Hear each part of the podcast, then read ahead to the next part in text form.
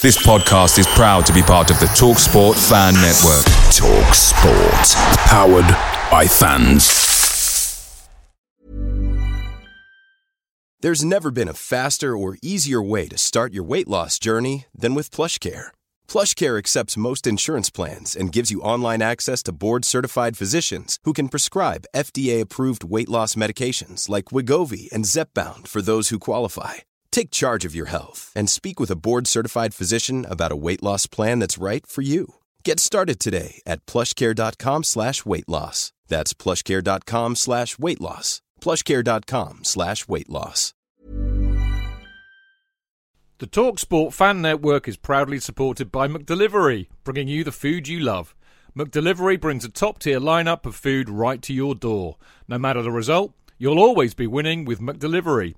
So, the only thing left to say is, you win? Order now on the McDonald's app, and you can also get rewards points delivered too, so that ordering today means some tasty rewards for tomorrow.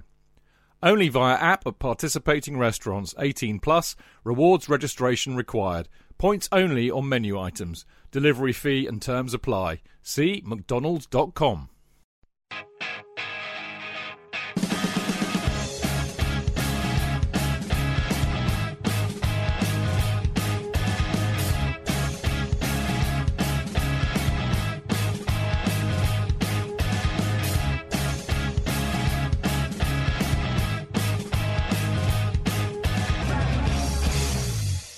Welcome to the Chelsea Fancast, fueled by Guinness, powered by celery. The show that whatever will be, will be, is going to Wembley. Que sera, sera. Oh, yes, absolutely. Now, Chelsea never make it easy for you, do they?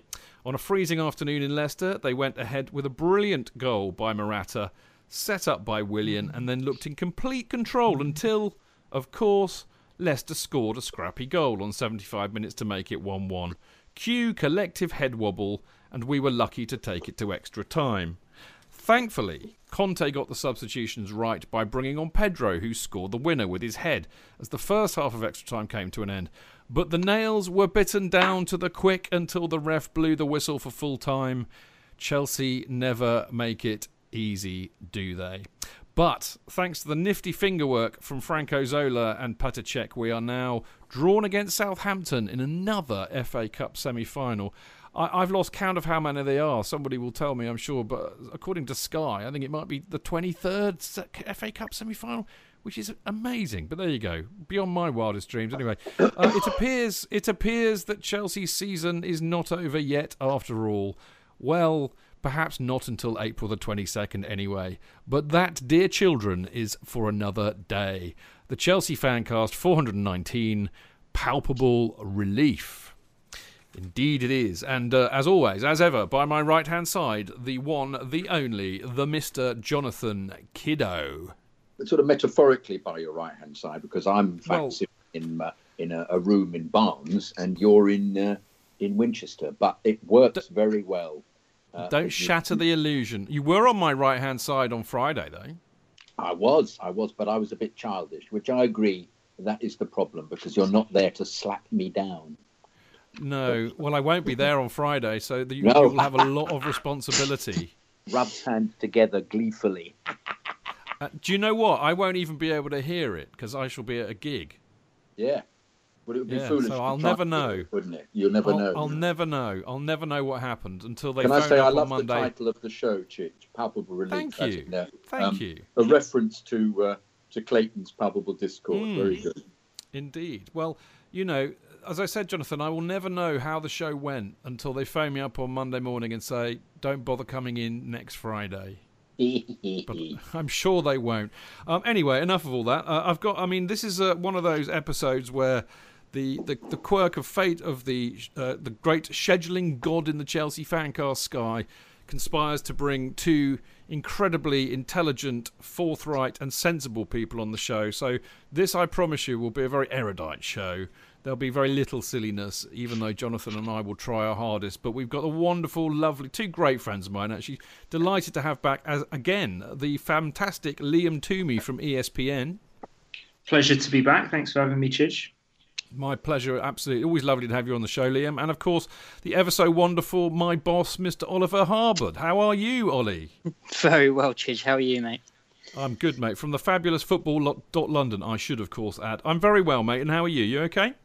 I'm very well, though I'm not so much looking forward to Friday now, seeing as I know that I have to look after JK and keep him in order at Love Sport. Yeah, um, which yeah, no, mate. I'm looking after is you. probably I'm part. after you. No. Oh, I'm okay, that's fine then. you. That's absolutely fine. Because I was going to cause hell as well. So. Beauty, please. I, I, I'm, I'm astonished that both of them are clamouring to take over the Chidge role. You know, obviously, obviously the responsibility doesn't weigh too heavily. I've been actually quite sulky, little petulant child for the last two shows. I need to man up and get with the program a bit, which I'm going to do when I come back on it. But there you go.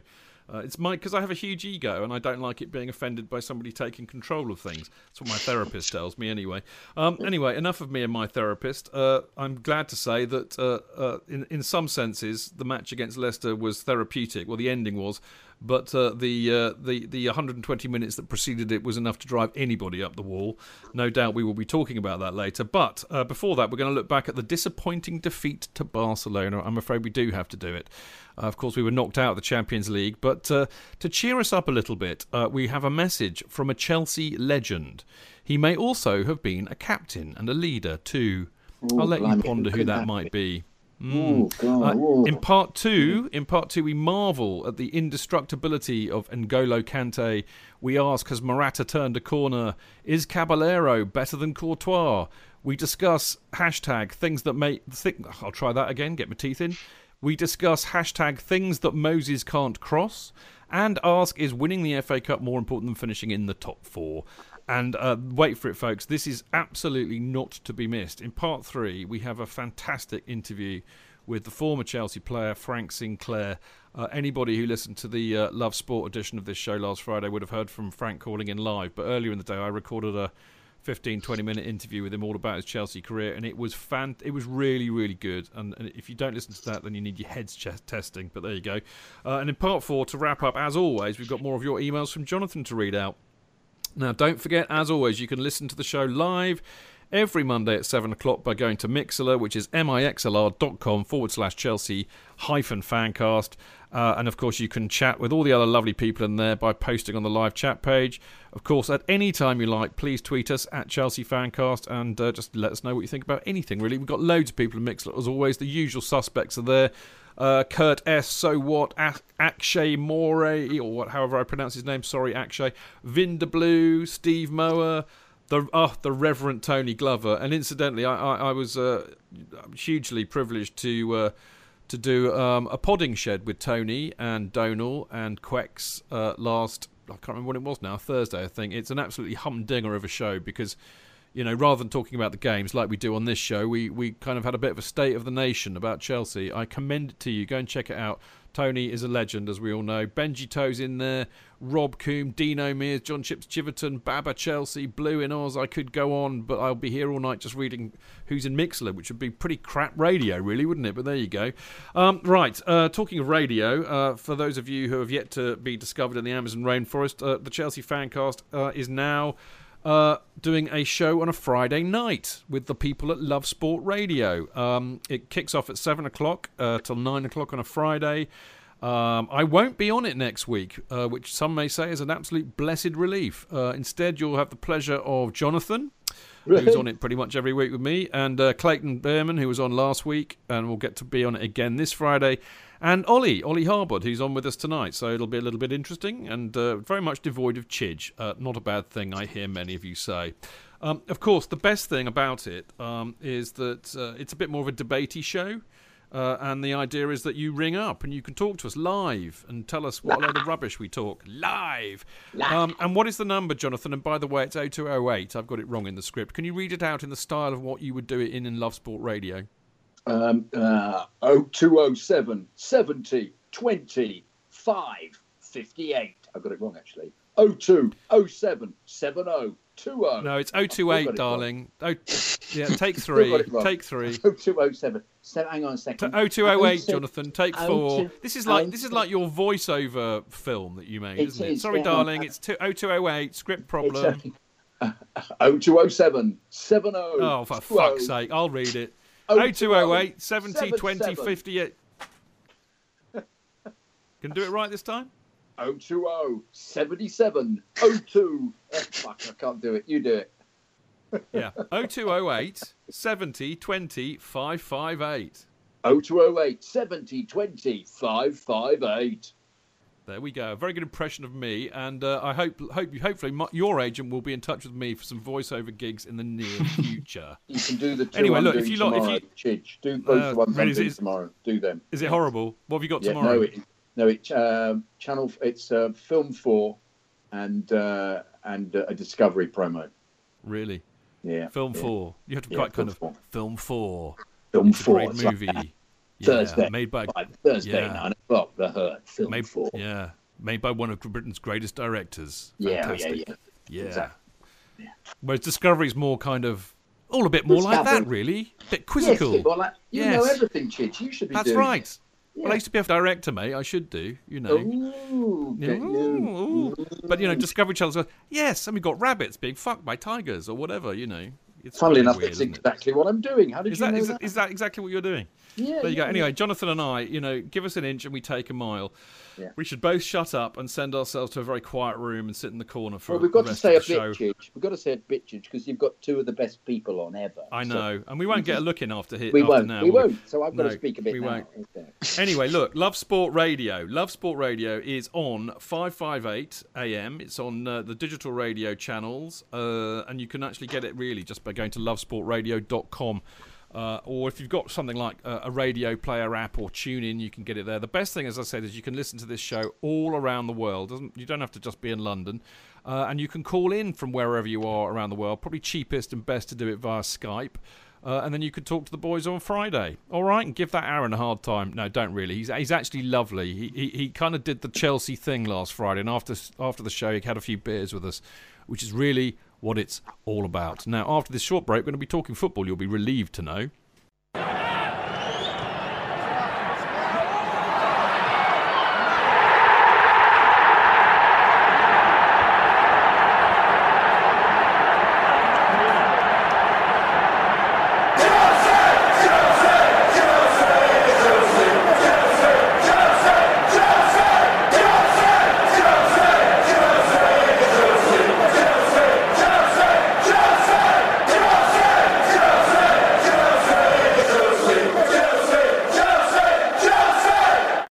Okay, I mean, I'm, I, I kind of apologise for having to go back to the Barca game, but I mean, you know, come on, it's a huge game. We can't not talk about it. We can't pretend it didn't exist. Um, but for me, you know, Jonathan, I mean, the first thing, I mean, it- it- it's funny, isn't it? A few days go past, you reflect on it a little bit more. You know, ultimately, over the two legs, crucial mistakes cost us. But you know, you need you need luck in the Champions League. You really do. We know this better than most people, and I, and I do feel we didn't really get much. Yeah, but I, I, objected to everybody saying, of the commentators, patronising, saying they played quite well, Chelsea, given the fact that uh, uh, they lost 3 0. You wouldn't have thought so. You know, they tried hard. I thought, I, I know, I the, the image at the end of our manager cozying up to Messi and grinning, which was, will stay with me forever. I thought it was dreadful. I thought, we know, we're playing, we're, we're, we, we're playing in the, the, the knockout round of the of the uh, Champions League, and we've lost three 0 for God's sake, with unbelievably schoolboyish errors. I thought it was appalling. I don't care how we rallied and played okay. There should have been more going on. It was it was horrendous, and the fact that the goalkeeper let two through his legs. I, oh God, I'm afraid I was in a complete state as a consequence of us, us losing during the week. And I'm afraid the two days that we've had to, to think about it, the, the, the more days of it, has made me even more angry about the whole thing. I thought it was just a complete capitulation. And I will come up with my theory, which is that if he hadn't, whatever the idea I heard was that he'd spoken to the players who wanted to play Giroud. If he'd played Drinkwater in midfield and not Fabregas, who was just completely useless and com- because he's he's not a defender. If he played the, the, the same setup as he played against us, played against him in the home leg, I think we'd have we'd have stopped Messi from scoring because that's what we achieved at the bridge, and we still would have had Willian doing it. So whether he had to give in to um, to Hazard, um, uh, who was thrown one out of his pram to say no, I don't want to play the false nine, who was given an opportunity to play play behind Giroud, and what he does is he he, he doesn't turn up, which is something that I feel we're, we're debating because his inability not to turn up doesn't make him the great player everybody is saying he is this year. But anyway, so I'm I'm afraid it's made me incandescent more the more I think about it. And uh, thank God they turned up against Leicester, but even then they almost didn't. So something is so rotten in that in the club at the moment. I despair of it. And uh, anyway, so that's my reaction to it. I'm sorry. Hmm. You're not a happy man, Jake. I can, I can, I can hear that. Um, I, I, I, I wish I could hear you slightly better than I, than I can. Uh, you're a bit muffled, old bean. Oh um, God, I'm right in front of the mic here. oh no, that, that was, no, but that's perfect. That was, that was bang on. So I don't know what happened there. Um, but no, mate. I, you know, look, I, I kind of. It, it's it's it's just such a weird weird uh, after uh, you know a feeling after that match, and I, I, I do understand I do understand totally why you're angry because I mean you know the reality is is no matter how we dress it up and I and, and I have to think actually that you know they played they played a lot a lot better than 3 0. You know, it's one of those kind of matches where they didn't really. It, it, it wasn't a 3 0 in my book. But the reality is, they got beaten 3 0. They got beaten 4 1 over the two legs. And they've they've departed Europe with their, their tails firmly between their legs. Um, I mean, Liam, you know, try, try and I don't know. I mean, I'd be interested to hear what you say. I mean, you were out there, I think, weren't you? So, uh, so yes. you know, what was your view from the press box? Uh, it was very high up. I got what's known as a tactical view in the industry. Uh, Camp Camp yeah. Nou is a pretty pretty big stadium. Um, I've, I've got to say, I, I felt a little bit more. Um, I felt that the game was more about Barcelona and Messi than it was about Chelsea. To be honest, I I thought that I thought that Chelsea played um, surprisingly well, other than about three mistakes um, which are the kind of mistakes they weren't making last season. So you, you're very right to to point those out. But um, they, you know, they made I think they made four mistakes across the two games and were punished for every single one. And um, I think you have to hold your hands up at some stage and say that the way Messi um, took advantage. I mean, the, you know, Fabregas giving the ball away on the halfway line, it was a bad mistake, but it, with most players, it wouldn't have been a fatal one um, for Barcelona's second goal, and, and and Courtois having his legs open at a really tight angle wouldn't have been fatal against most most players. Uh, so I, I, think that it was it was a mark of how good Barcelona were were as a team and how great but Messi is that the scoreline ended up being as lopsided as it was. Clearly, Chelsea are an, are an unbalanced team. Um, I agree with what J.K. said about about Hazard's performance. I think over the two games, he was pretty disappointing, whether he was in a false nine role or or, or in his preferred position on the left. And and, and Willian is clearly on form, overtaken him um, as as Chelsea's big difference maker in the final third. And uh, you know whether whether that's I, I, I don't know what's behind that with Hazard. He's had he's had lulls in form previously in his Chelsea career, but it's just come at a really bad time for them for them this time around. Yeah, Liam, let, let, let's pick up on this because, you know, look, he's human. He's not a bloody robot. So, yeah, you know, sometimes we're better at, at sometimes and, and, sometimes we're not. You know, we're, we're human. You know, people aren't uh, 100% all the time. I get that. But, you know, I, I think there's a suspicion by a few people out there, both press and supporters actually, that you know, he's perhaps not quite as good as he thinks he is, and that, you know, to be a world class player, to be considered a world class player, uh, let alone as good as Messi and Ronaldo, then you've got to be a big game player. You've got to turn up in the big games when your side needs you, and you need to get them over the line and win it for them. And we've been blessed, haven't we, in the last 15 years because we had several players like that. Uh, and right now, Hazard's supposed to be our best player he's the guy that we need to look to to get us over the line. And you know, it's not just against Barcelona that he didn't do it. I've kind of, I mean, I've kind of noticed it in other games too. I mean, what? I mean, do you think that's true, Liam? And if so, why? What's going on?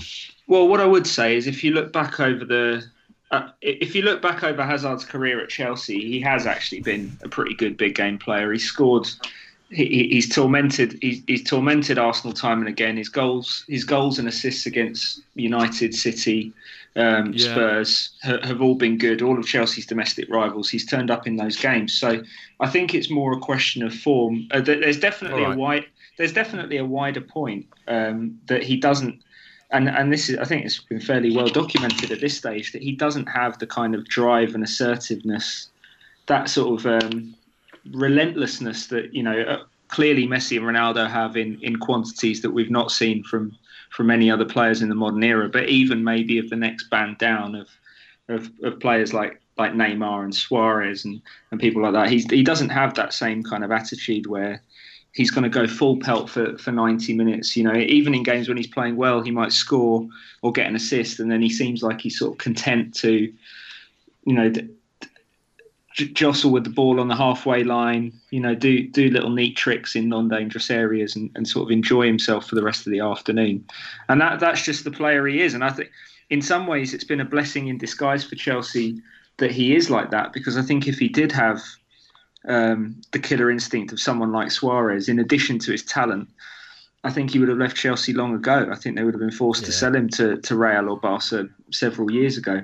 Um, so it's a gift and a curse, and, and obviously it didn't help Chelsea at, at, at Camp Nou or, or, in either game against Barcelona. Indeed, yeah. I mean, you know, I think I think the answer to that is bizarrely, and I think it'd be interesting to hear what Ollie says about this. Is that you know, given what you've just said there, that you you know you you can't have your cake and eat it too with Hazard. So, you know, you you need basically you cannot rely on him as your best and only world class player. You need other world class players around him, and I think if you have that, you get the best out of him. And would you think that's a fair point, Ollie? Yeah, I do, and I, I just think that the problem is he's he's sort of dipped out of form at the wrong time, if you like. Um, maybe it hasn't helped that he's been changed around to play this false nine role that he obviously isn't comfortable as well. And this game, big games have come around, and he's just, you know, he's, he has carried Chelsea a lot of times this season, and he has got them out of sticky situations, even if he's not scored himself necessarily. He's he's often been the player that's that's been on the pitch and going right. This is the this is the time. This is the guy that, that's going to get us out of this, and they've looked to him to do that. Um, you know, I even you know, you go back to the four-one against Watford as well, where he scored from absolutely nowhere to get them out of the game, and then you know, and then the defence sort of capitulated towards the end. And I just think you know the game was obviously hyped up a little bit between because I think the the thing is in the Premier League we're always looking for our own Cristiano Ronaldo and Messi. We we all want someone in the league. I mean, I'm say we the press in general, I believe, always want their own Messi and Cristiano Ronaldo to compare to compare the players to, and Hazard is not at that level. I don't believe he's just he is that one step below, and I do think it comes back to that killer instinct. The amount of times that he gets the ball on the edge of the box, you just think shoot, just shoot, because he has that ability, and he doesn't. He, he plays that next pass, and the move breaks down. And it's a really frustrating trait that I, I believe that if he didn't have it, if he had that killer instinct streak in him, he would have gone on and scored way, way more goals, and we could be talking about him it being to that level. Mm. You know, I, I think Jonathan that that what what becomes clearer and clearer actually, and you know, kind of picking up on the point that I made about the fact that you know we we've we've become come to rely on Hazard somewhat. I mean, because he is a fantastic player. There's no two ways about it. And in a sense, it's a bit hypocritical of me because I remember.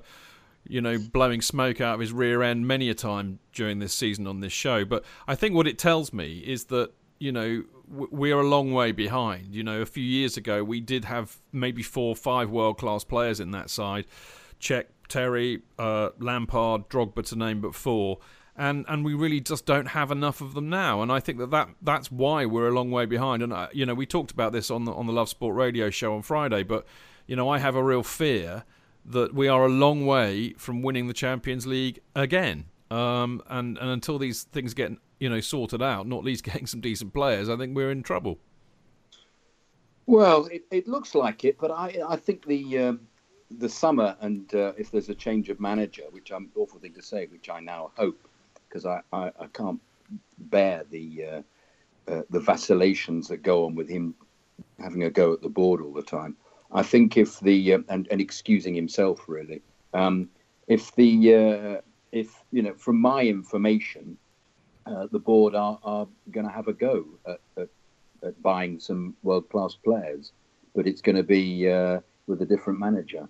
Um, mm. uh, and whether this is is borne out, um, I don't because some uh, there've been deductions now that he he might stay, but uh, as far as I can understand, there's a um, it's pretty inevitable that he's going to be going. Um, uh, but uh, you know, I, I, I agree completely that uh, they everybody everybody stepped up, and um, and even with more money coming into the Premier League, everybody is is improving. So they've got to improve. I think the difference with with um, uh, the Cechs and uh, um, Terrys of the world is that we we probably had. I mean, you go back to 2008, and everybody was was practically world. Well, they weren't. Everybody was world class, but there were a large, large, slightly larger number of world class players. I think it depends what positions they're in, um, and I think Dave is is uh, is is great at, um, at right centre of, uh, of, of the defence. But it was the fact that JT was in the middle, and the fact you had Cech with him. And I'm sorry that I, Courtois doesn't get anywhere near world class for me, despite people saying that he is.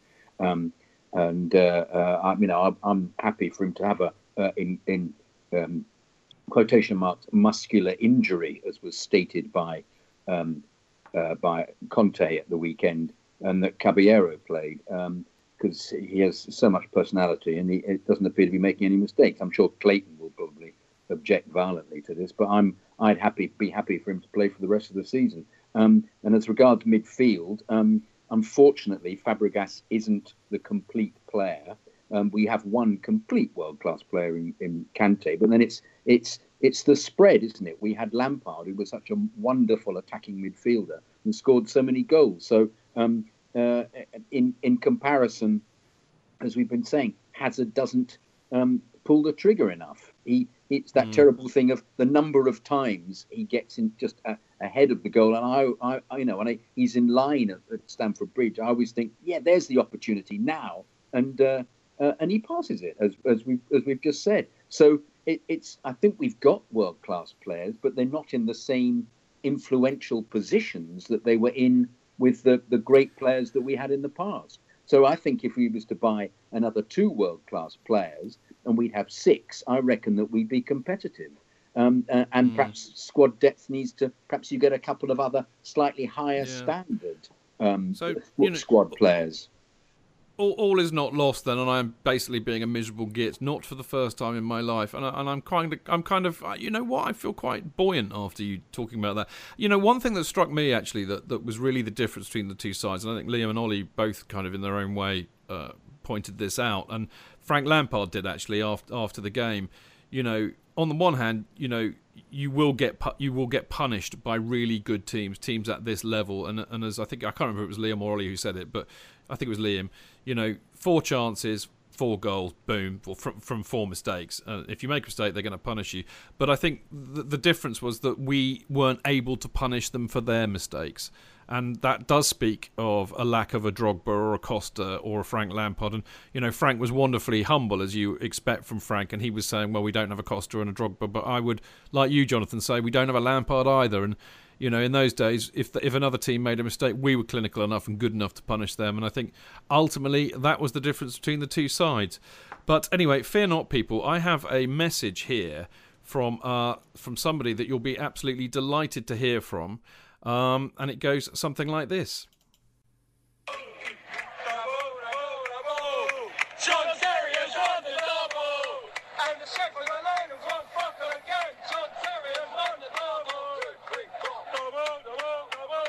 Dave, hello mate, JT. Thanks for that message. Thank the boys for uh, singing that for me, mate. It means a lot, you know it does gutted, mate. Actually, I thought we'd done really well, especially after conceding so early. I thought we dominated them first half as well, mate. Could have been so different, but uh, gutted, mate. But I thought we'd done ourselves proud, and hopefully we can kick on, mate, and get us back in the top four for next year and go again.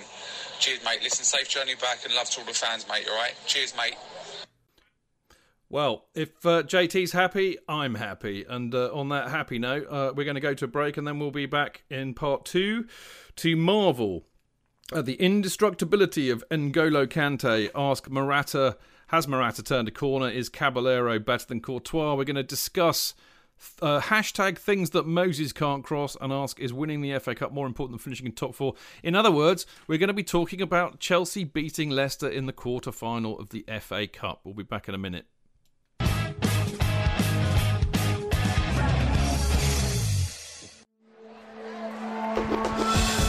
The only place for Chelsea fans.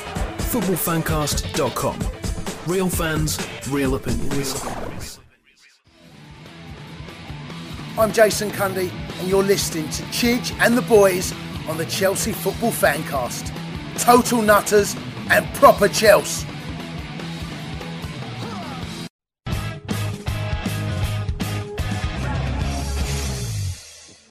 Right, welcome back. I'm Stamford Chidge, and you're listening to the Chelsea Fancast, and uh, I've got the wonderful uh, Jonathan Kidd. Oh, Chidge, how nice to be wonderful. Thank you. You're wonderful too.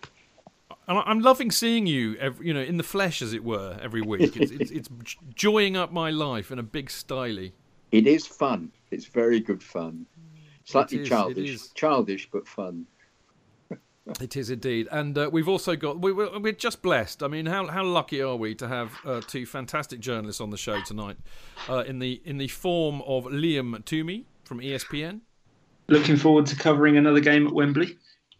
Mm, absolutely, I'm looking forward to going to Wembley again, and uh, the fantastic Oliver Harbord from Football.London. Yeah, I'm looking forward to Wembley as well now.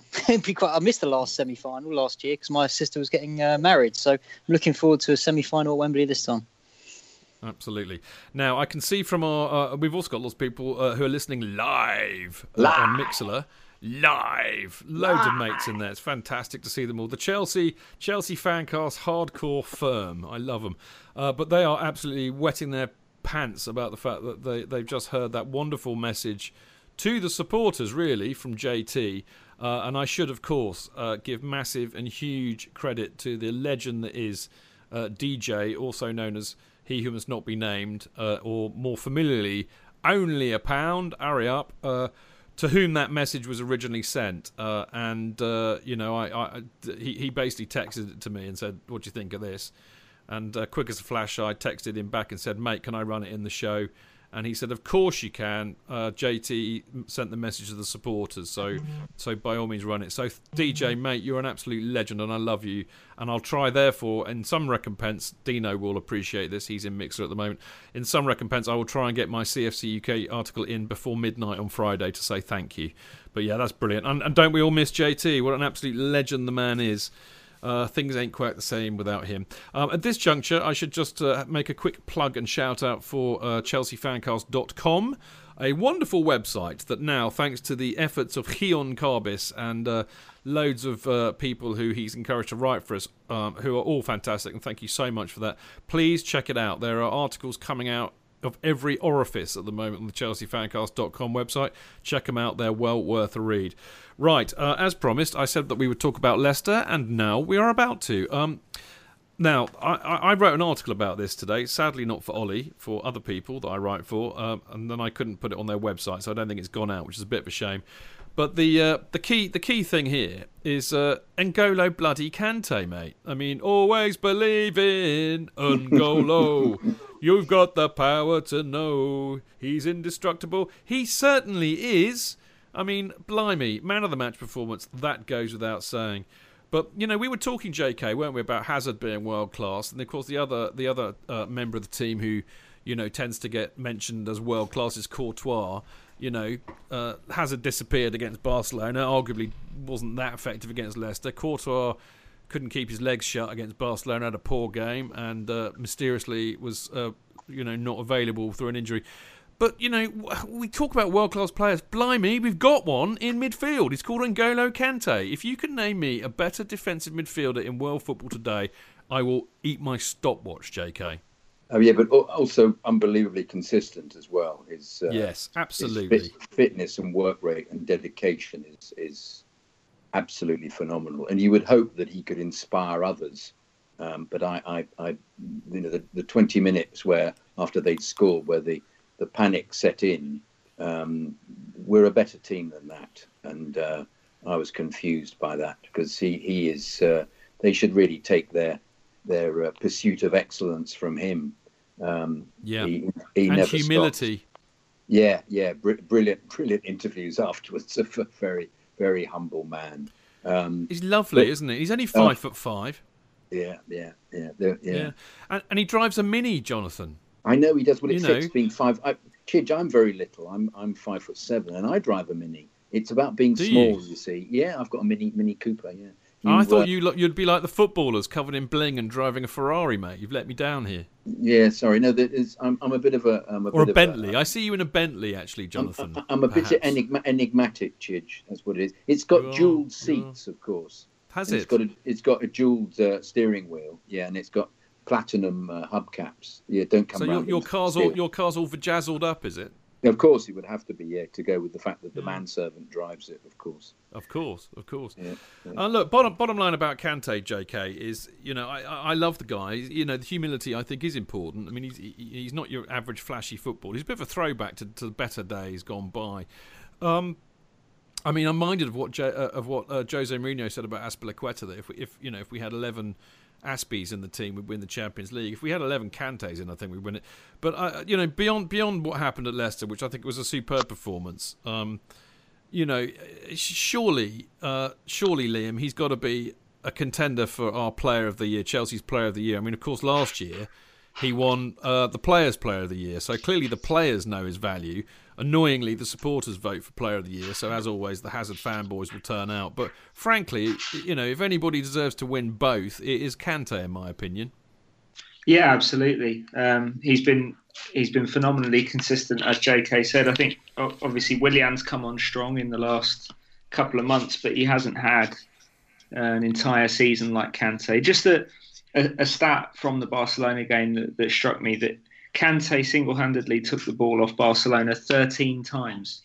Which there are entire teams that don't do that to Barcelona. That, he, yeah. He's he's an absolute monster in the middle of the pitch, um, and I, I was just as impressed actually against Leicester with the way that he controlled the game with the ball. Yeah. Um, because that when he when he first came to Chelsea, that was the one area of his game that was, you could argue, you know, a little bit deficient. He was fantastic at getting the ball back, but his options in terms of what he could do with it at his feet were quite limited. But he's massively improved his passing range um, since he's been at Chelsea. He's perfected that switch of play. And, and even his even his short range passing, I, I felt he actually controlled the midfield at times against Leicester, especially in that first half when when Chelsea were looking to sort of stabilise. Um, and and that's quite something to say when he's playing alongside Fabregas, and and that ostensibly is what is what Fabregas is there to do. So he's he's become a midfielder. He's become increasingly close to a complete midfielder. I think he maybe just he maybe just needs to add a couple more goals to his game, which may or may not happen. But even if it doesn't, he's still probably Chelsea's most important player. I mean, you can say Hazard, Hazard is the most talented, but I don't think that the system Conte plays works without Kante. Mm. Well, I think it doesn't matter what system we play. Uh, Kante's would be good in any one of them. I mean, Ollie, you know, all, all the talk of, uh, you know, Courtois or, or Hazard bailing out in the summer. I, am beginning to think, uh, as Liam was alluding to there, that the bigger loss would be if we lost Kante, because I really do think he is irreplaceable. Yeah, I completely agree. And you only have to go back to the games earlier in the season where he was out injured for a little while, and you know they they couldn't get hold of that midfield when it was Bakayoko and Fabregas. You know they were overrun by Palace away, and he was you know he was such a, a, a key part that was missing of that. I just think the guys just his work rate is just incredible. And and as you rightly say, if, if they'd had another guy next to him who'd been who'd been you know at that, his level as well, or at least being consistent, then that midfield would be absolutely superb. I feel like a lot of the time mm. this season he's had to do it all himself in that middle of the park, which only accentuates just how good he is and shows how good he is. Um, you know, he is that. We talk about that final third, but I've got to say that ball into Pedro for the goals. I mean, you could say Kasper Schmeichel's goalkeeping was pretty poor, but it was a wonderful little clip over to Pedro for the goal as yeah. well. So he obviously deft, does have. Deft, he does absolutely, yeah. He really picked it out, and you know, to get Pedro's not a big guy, so to to slot it in between the likes of uh, you know Maguire and Wes Morgan to get it onto his head was pretty impressive. I just think the guy he's just an all-round impressive guy and and you know he's he is humble with it as well like in in for example in barcelona he was supposed to do the press conference before the game and uh, it turned out to be Willian to do it in the end because uh, apparently shyness overcame Kante and that's just the, uh, the sort of oh, guy brilliant. he is. He's he's just such a you know a humble guy. Uh, he, all he wants to do is work hard on the pitch, and it and it shows. Hmm. That's uh, well. There we go. I mean, we could do a whole show on Kante, and I think he would absolutely bloody well deserve it. But uh, sadly, we don't have enough time to do that. But uh, next thing I wanted to talk about, really, uh, and I'll, I'll, stick with you, Ollie, if I may.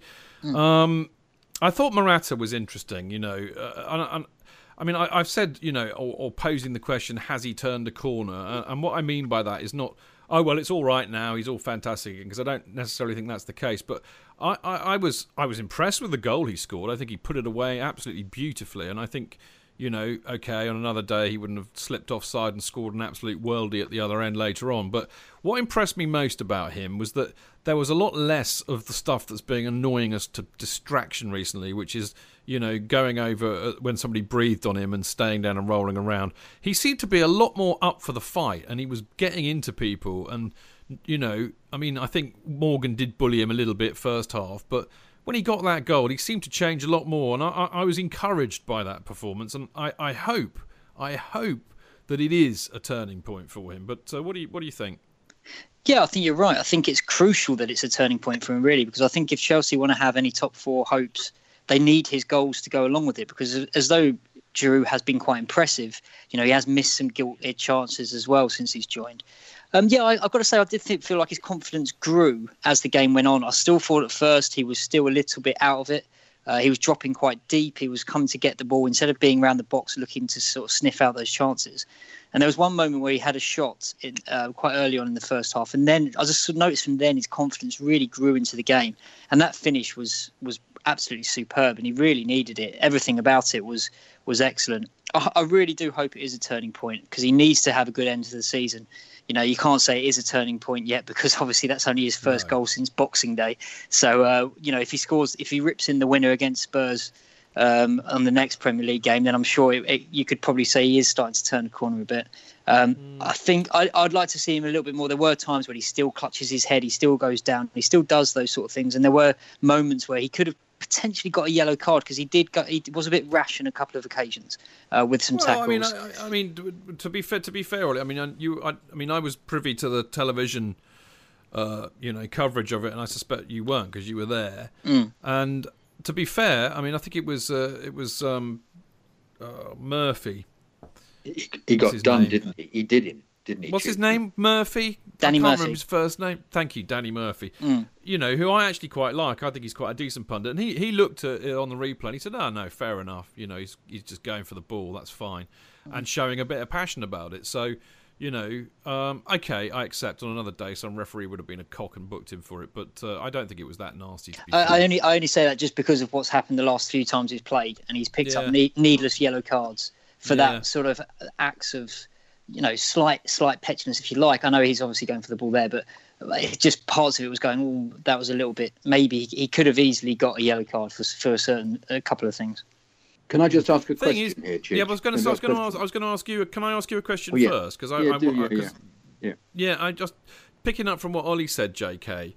You know, and, and we're talking about Morata looking a bit more angry and passionate and getting stuck in you know, we've been talking for weeks, haven't we, on the show about his mentality being wrong, and maybe that that's what I'm talking about about the turning point. Maybe, you know, maybe he's getting it that he has to actually, you know, put put it out, you know, put it out on the pitch, be a bit more aggressive.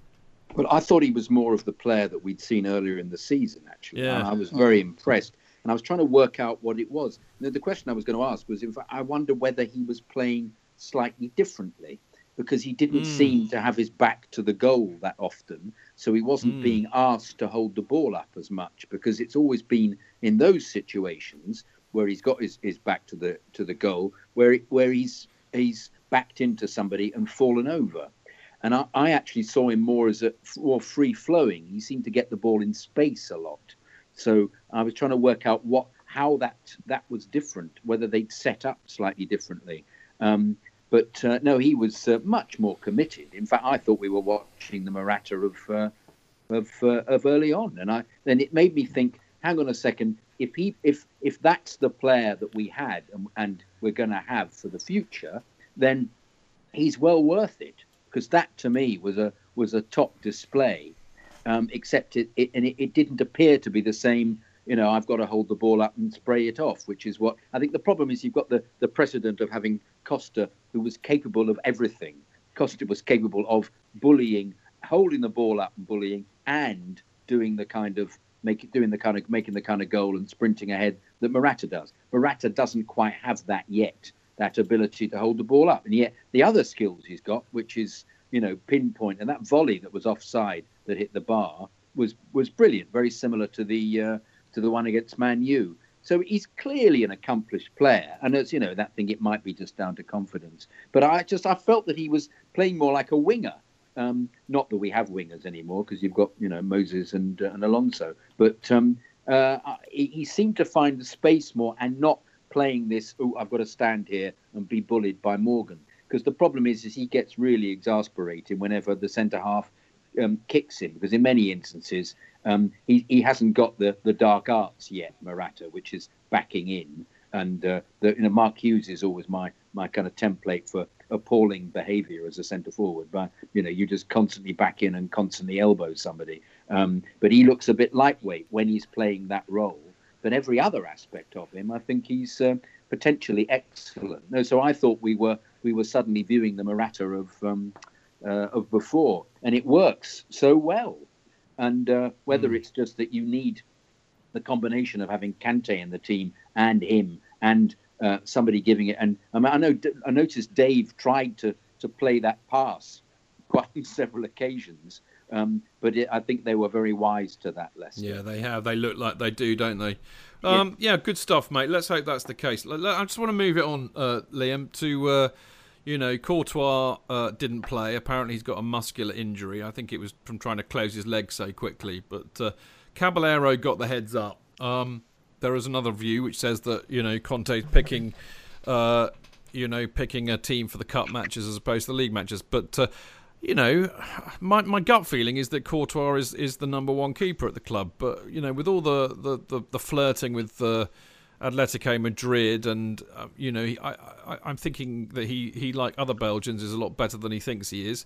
Um, Caballero, I thought did a did a superb job yesterday. I thought he played very well. I thought he was unlucky with the goal. Actually, I, they were, I think they were a bit harsh uh, on the commentary, saying that it was his mistake. I don't think it was. I think he was just a bit unlucky. But I thought he put a decent display. And I think what I'm alluding to really is that would it be the biggest disaster in the world if Courtois shipped off to Madrid and we got a big fat fee for him and we keep Caballero and perhaps get a young a young but good keeper as an understudy, or even as a, a competing number one, like well, a Jack Butland, for example. Well, I think that if um, if Courtois were to leave this summer, I think Chelsea's plan very much would be to sign a big name goalkeeper. I think mm. Caballero was brought in to be the experienced, safe pairs, safe pair of hands, second choice, and I think his his status won't change, depend regardless of what happens with Courtois. Um, I do agree that Courtois has probably been a little bit disappointing this season. Um, but another interesting aspect to what could be happening with him with his future is that is he is he actually the kind of goalkeeper that if you're if you're an elite team you you actually want because and I, am referring specifically to his ability with the ball at his feet actually um, you know you look at goalkeepers like Ederson who has now quickly become the template for for modern goalkeepers everywhere with what he's done in, in that Guardiola team. Even David De Gea has got an excellent range of passing with the ball at his feet, able to act as a, an 11th outfielder. Now, I know that Courtois has put in an awful lot of work in training um, to improve that aspect of his game, but he's still probably not a match for the best goalkeepers in the world in that in that aspect. And um, I think you know he it's no coincidence that he looked brilliant at Atletico Madrid in a Diego Simeone team where he wasn't asked to do that. There was a deep lying defence in front of him, and he, it was all about his shot stopping and his his reflexes. And I do believe actually when he's when he's on top form, which we haven't seen from him for a while, I, I do think he's world class as a shot stopper in terms of and in terms of commanding his area. Um, I thought Caballero did well against against Leicester, particularly because historically his weakness has been uh, getting a little bit flappy on crosses. Uh, yeah. he's he's not always been great at that, but he was pretty solid. And yeah, as you say, Chidge, I think he was a bit unlucky with the goal. I'm surprised to hear mm. the the pundits went in on him. Um, the the ball just fell kindly for, for Vardy in the end, but he, he had a solid game, and I think that's one of the things that, that Chelsea have, have gotten right in the last few years is it's not a huge thing to get right, but it can be important at times. The, the second the second choice goalkeeper, I think Begovic was a de- was was a, a perfectly decent second choice. I know he got criticised at times. Um, I, d- I do think it's quite a difficult job to do because you don't have the rhythm of playing every week and you don't have the chemistry with your defenders. But if you can get a pretty capable goalkeeper who's happy to sit on the bench. You know, there, there aren't too many of them around, and, and Chelsea have done No. pretty well at finding them.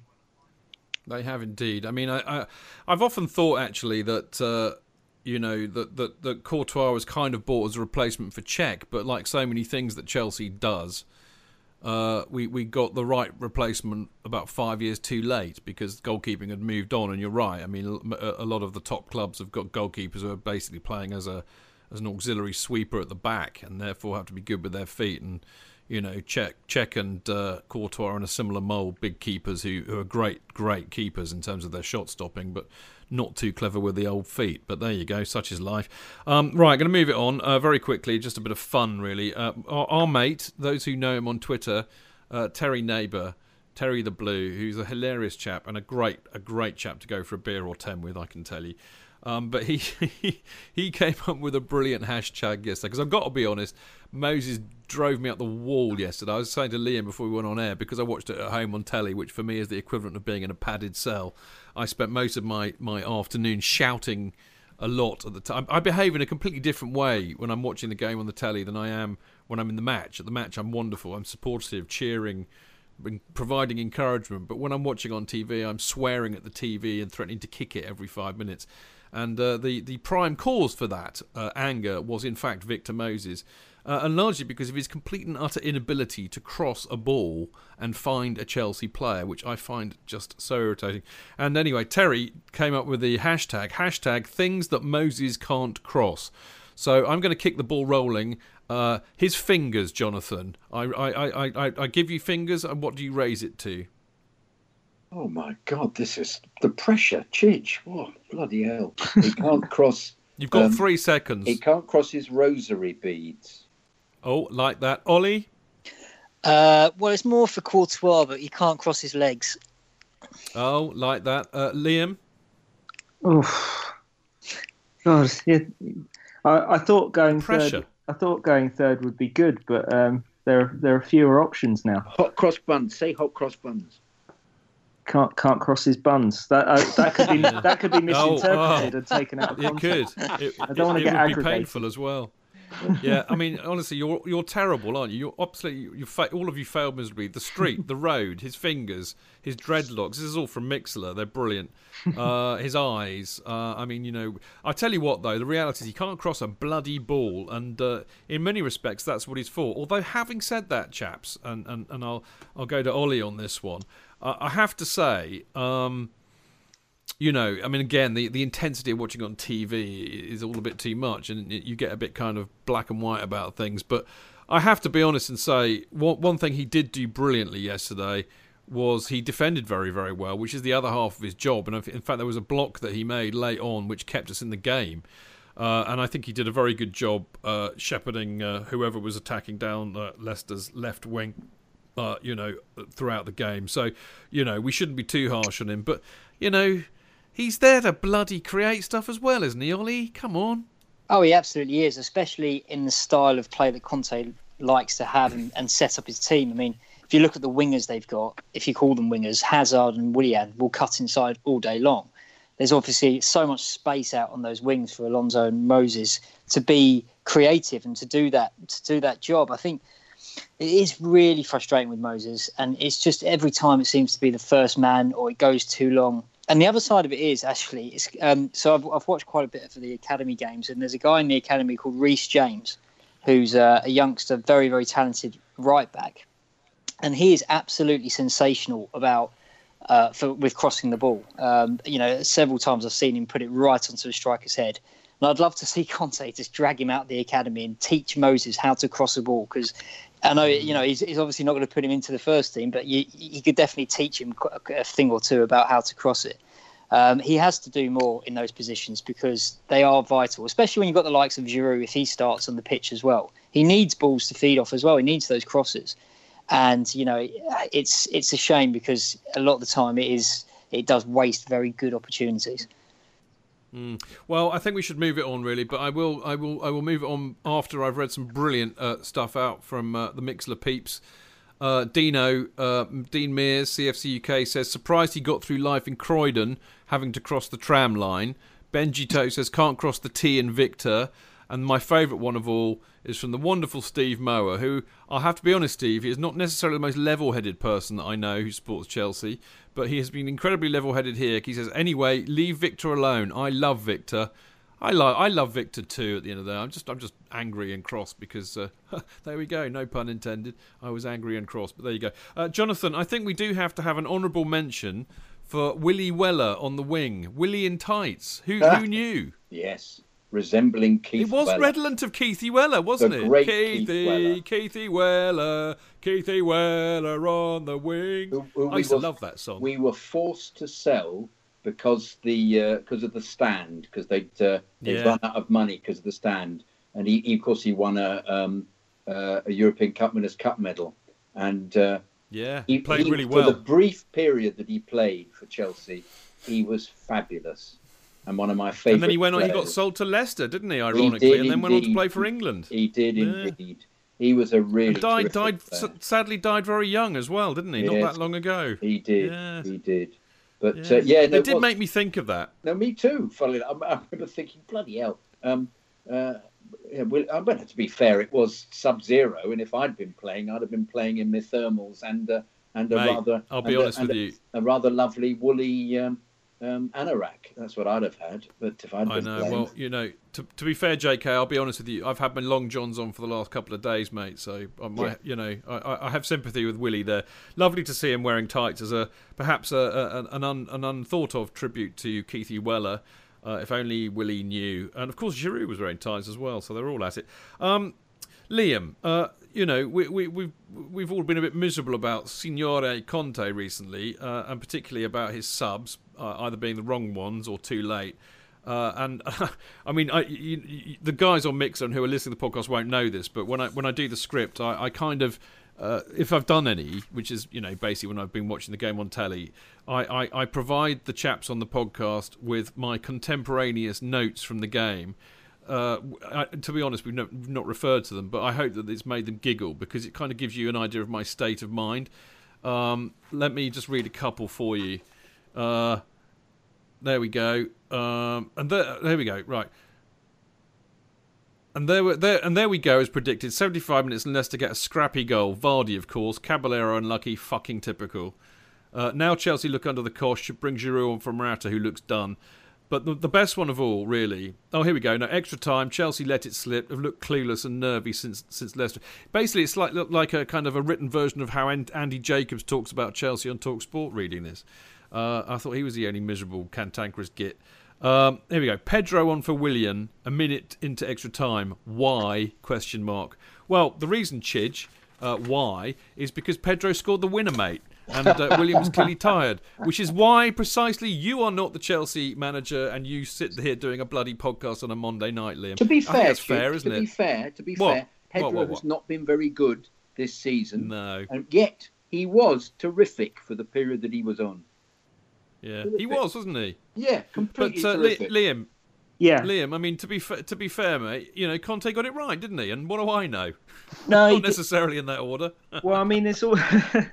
I mean, it's always um, it's always an element of a gamble to it, particularly when you're taking off Willian, who who we've already said has been Chelsea's best player for the for the past few weeks. Um, that was only Pedro's second goal of 2018, so that's the other other element of the gamble. There was no guarantee at all that he would be able to make a positive impact, but he, I think Conte um, looked at it and he hinted at this in his in his press conference afterwards when he said basically that Chelsea just needed energy. They needed freshness. They we can't forget that this game was only a few days after the Barcelona experience, and they they did actually expend a lot of energy in that game because it wasn't until Messi second and Barca's third that they were actually truly out of it. So they that was a draining experience, and then to go two hours of football with Leicester, um, who are a particularly intense team.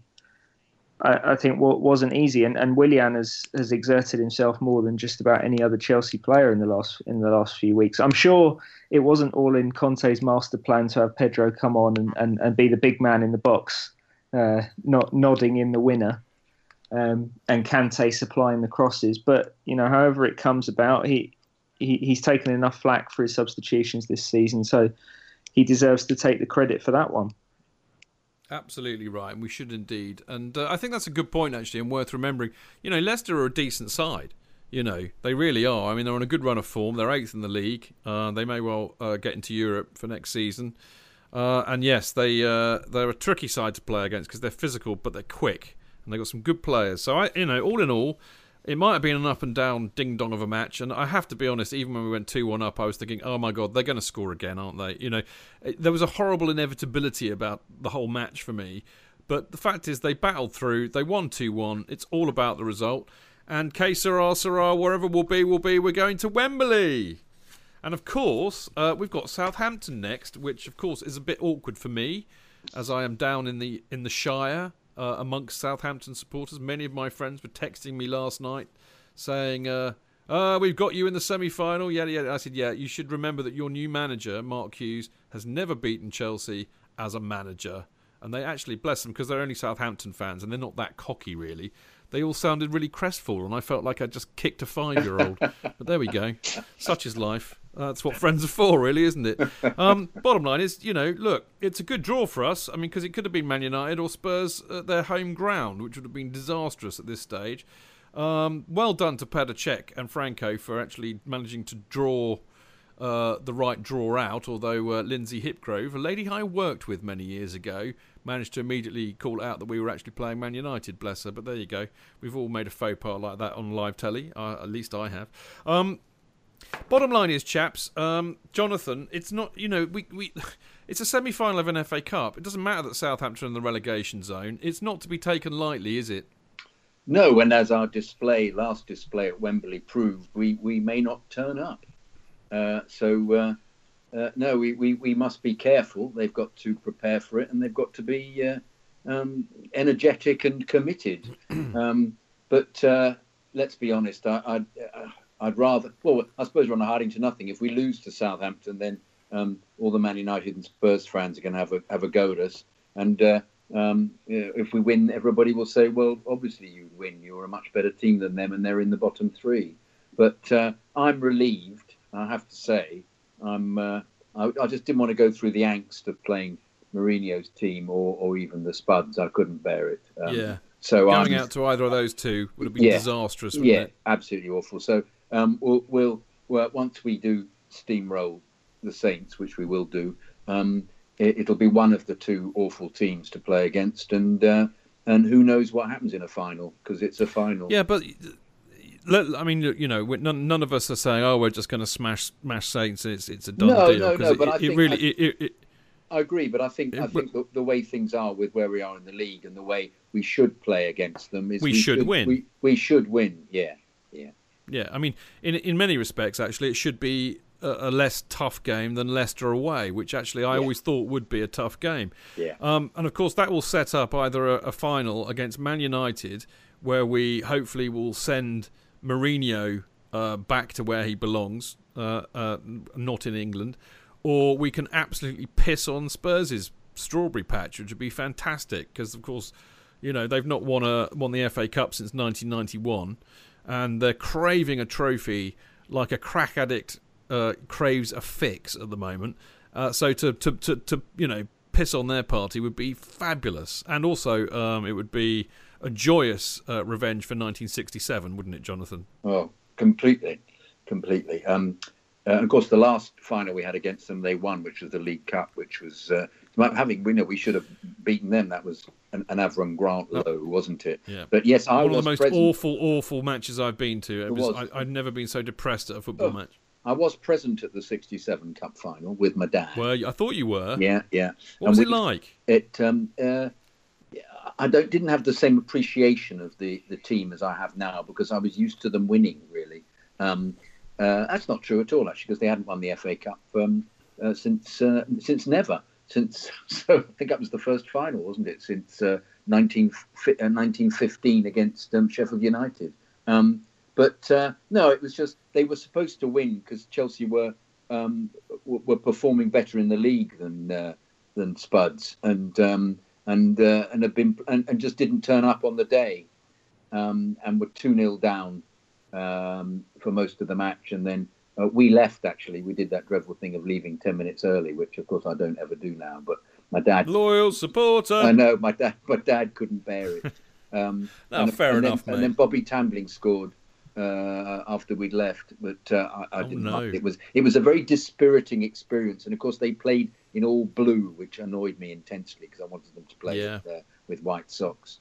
But um, but yeah, no, let's. Well, I actually I'd like to play United. I'd like United to. Uh, to dispose of, uh, of Spurs in the semi-final, and then we play United, and then just turn them over because that would be joyous. Well, I think you think I think United would be uh, an easier game in many It respects would. than Spurs, but but uh, what what nags away at the back of my mind is Mourinho's pathological ability to win a trophy whilst being a shit negative manager. But there you go. Um, listen, uh, Ollie, you know, even if uh, we we get past uh, Southampton and then you know either Spurs or Man United. Do you think uh, winning the FA Cup will save Antonio Conte's job, and indeed should it? Uh, no, I don't. To be honest, um, I think it's a I think it's a really important trophy for him because you have to remember he's never actually won a cup competition as a manager as well. So it is it's quite it would be quite a big thing to have off his shoulders. I don't think it's probably enough. Um, you know, when you when you think about today's game, getting in top four is probably to clubs more important than it is to win the FA Cup. Um, and I think it's probably not enough to save his job. Whether he wants it to be saved or not, as well, is another question. Well, there is that. yeah. Um, So no, I, I personally don't think. I think it'd be quite a nice send off, really, more than anything. Um, and it would be, you know, I, th- I think it should they should be going all for it as well. But I, I think it would be more of a send off than it would be to actually save him. Mm. I think it's an interesting point, isn't it, Liam? Actually, you know, uh, I mean, Ollie's alluding to the point there that the club certainly will think that finishing in the top four is way more important than winning the FA Cup. Um, I, I'm curious as to know what the split is. I mean, Marco's written some great stuff for you guys, I think, actually, hasn't he? About uh, you know a lot of supporters. Maybe maybe it's supporters of a certain age, like Marco and me. We cherish the FA Cup massively. Um, personally, I, I, I would much rather win the FA Cup than, than than. I mean, obviously, I'd like to finish in the top four as well. But if I had to choose between the two, I'd pick FA Cup every time because the reality is, in 15, 20 years' time, I will remember the fact that Chelsea win the FA Cup in 2018, but I won't have a clue where we finished in the league unless we win it, which we're not going to. So it, it's an interesting split, isn't it? I'd be curious to hear what you think. Yeah, and it's um it's it's indicative of like the the tension in modern football between the economics of where the game has gone and and and the traditional sort of you know striving for glory at, at all costs. You you have everyone from from about tenth on down in the Premier League absolutely petrified of getting relegated to such an extent that they'll put out weakened teams in the FA Cup and, and League Cup and, and and deprive themselves of any chance really of of um, of a win in those competitions just because league position is deemed to be more important to the bottom line and I think that that is certainly I don't think Chelsea are any different in that respect I think finishing in the top four this year is especially important because missing it t- two out of three years is particularly damaging um, you look at Chelsea's In what last way? In what way? In what way, Liam? well, it's damaging in terms of prestige because it's harder to sell. It, it indicates more the trajectory that the club is on rather than, you know, this was just a fluke. This was just a Mourinho season, as Conte would call it.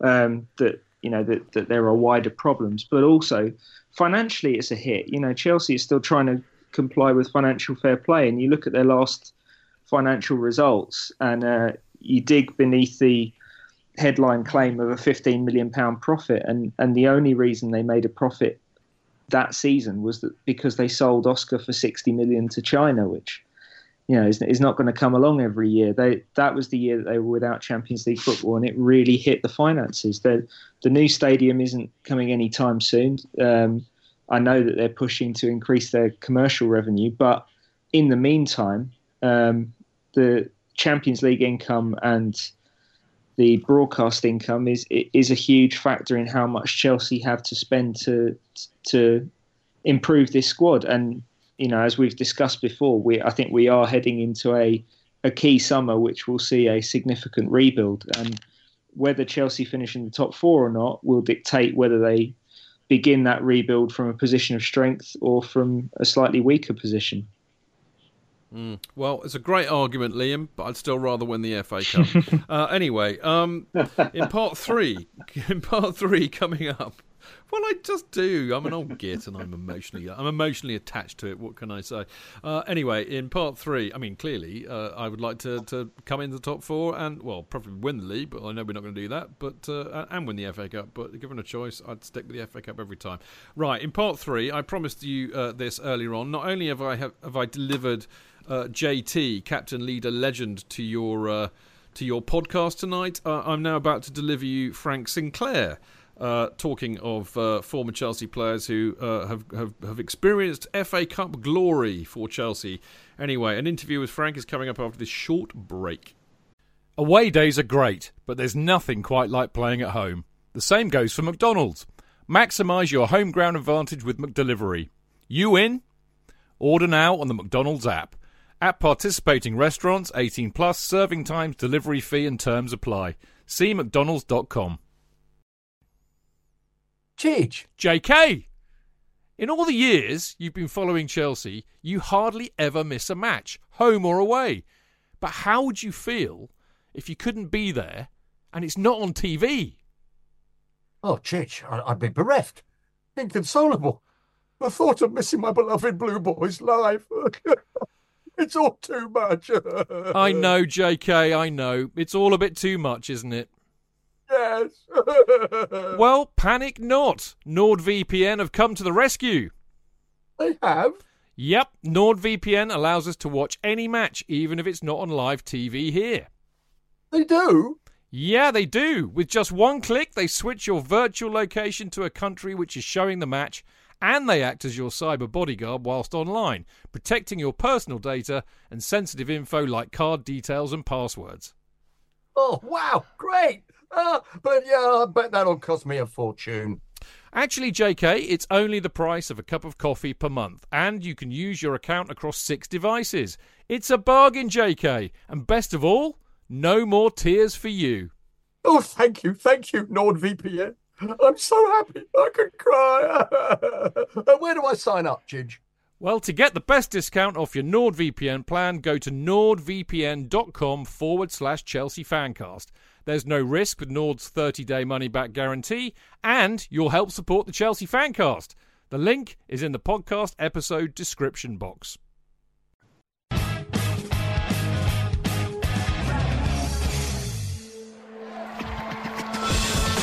Real fans, real opinions. I'm Jason Cundy, and you're listening to the Chelsea Football Fancast. Proper Chelsea. Footballfancast.com.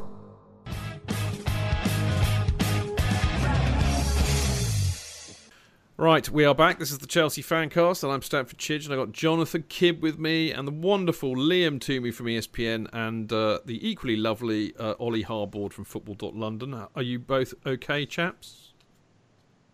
Yeah, good. Silence. No, no they're there. Fair. They're still there. Very Great. well, yeah.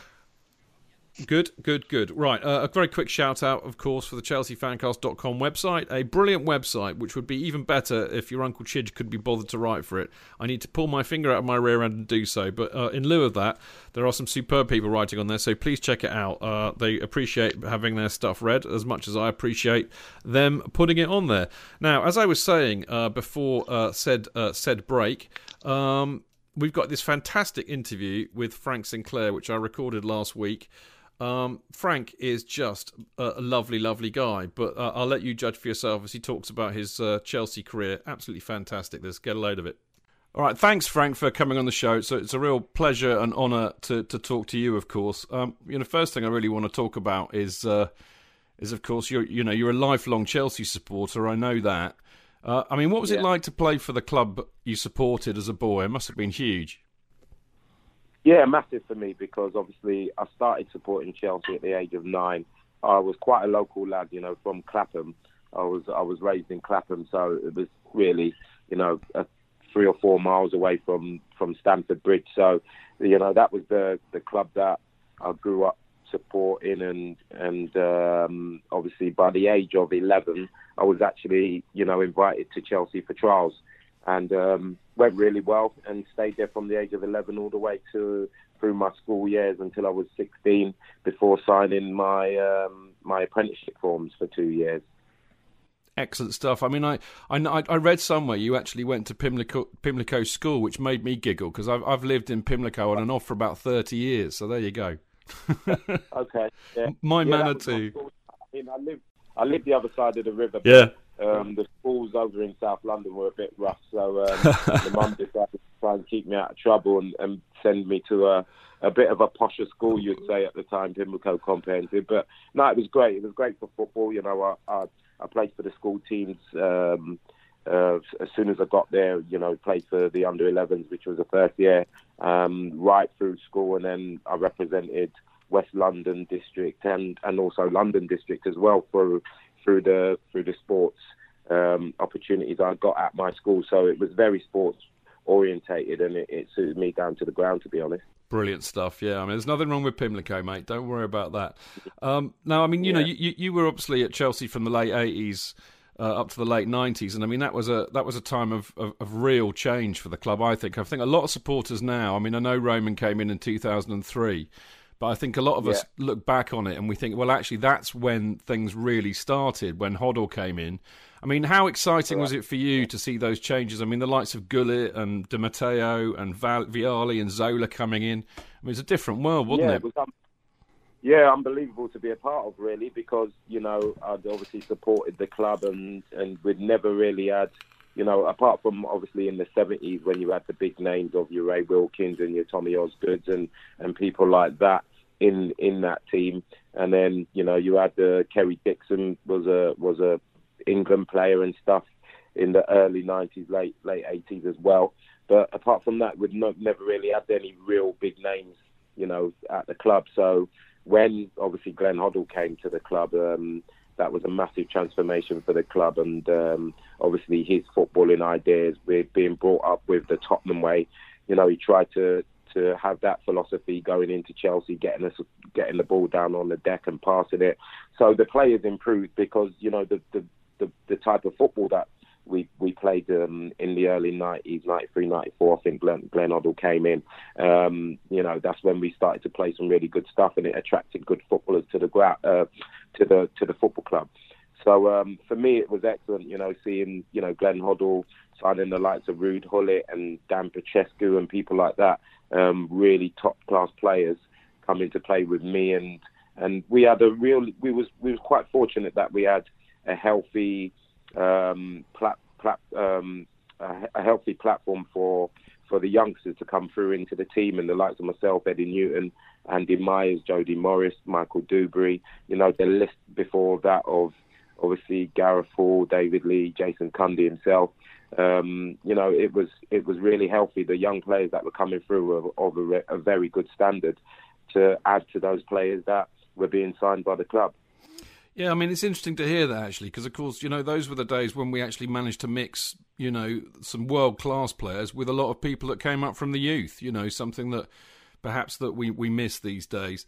Uh, but that I think is a topic for another day, Frank. But um, Let's let's go back to the FA Cup in 1994. I mean, I remember that. I mean, we were so so pumped for that. Our, our first chance, yeah. you know, since 1970, 71, really, to to win a trophy, and and it ended up in an absolutely horrible day. I mean, it absolutely chucked it down with rain. Uh, I mean, United li- literally rained on our parade. But I, I still look back on that thinking that actually we were really unlucky with that. I mean, not least because of the two penalties, one of which you know you got penalised for, in my book, never a foul against Kanchelskis, and it was outside the box, wasn't it? Yeah, absolutely. so, uh, you could have done with VAR at the time, sure. You know, because I don't think I think that would have definitely been scratched off. But you know, like you said, it, it was a great experience because you could see the transformation of the club starting to look at you know getting to cup finals and stuff like that. Obviously, Man United was the best team in the land by a mile at the time with the, with the players and the, and the team that they had, and they ended up going on to win the double that year. But you know, when we went into that game, we were we were the only team that had done the double over yeah. Man United in the league. Um, so we went into the game with a lot of confidence and thought if anybody can beat them on the day in a cup final, that we could. But obviously, you know, for for 45 minutes, I thought we were on top, uh, going in at nil nil, and there was crucial times in the game where Gavin Peacock hits the crossbar just before half time. Um, you know, if that goes in, he scored both the goals in in the one 0 victories in the league as well. So if that goal goes in, then maybe we would have had a, a real belief going into the second half. But Man United got better in the second half. You've got to give them credit for that, and um, and came out and really wiped the floor with us. But obviously, yes, the penalties um, played a massive part. I made a mistake because my head was still um, all over the place from from the referee's decision against me with the first penalty, you know, which I knew wasn't a penalty anyway, um, um, against against us. So, so yeah, it was it was a great experience being so young and being and playing, you know, at Wembley um, in a massive game. I know it was the second time we played it because we played Luton in the in the semi-finals at Wembley, which was the first time I think uh, a semi-final had ever been played at Wembley. So it was it was massive for our learning curve for all the youngsters that was involved, whether you played or not, just being a part of that. Yeah, absolutely. And I mean, it, you know, it kind of for us, it was a bit, uh, you know, very much a feeling of Chelsea were back, you know, back where we belonged. And of course, of course, you know, because United won the double and everything, we ended up going into Europe uh, that next that next year in yeah. the Cup Winners' Cup, and actually we did pretty well. And I think I remember you, you scored, didn't you, on your you know very quickly into your European debut? I think it was against was it uh, Viktoria Zizkov, as I recall. Yeah, that. Yeah, I was. I was always. I didn't score many goals for Chelsea, but I seemed to score in the big games. You know, I scored yeah. quite a few goals in European ties when needed to get back in in games, etc.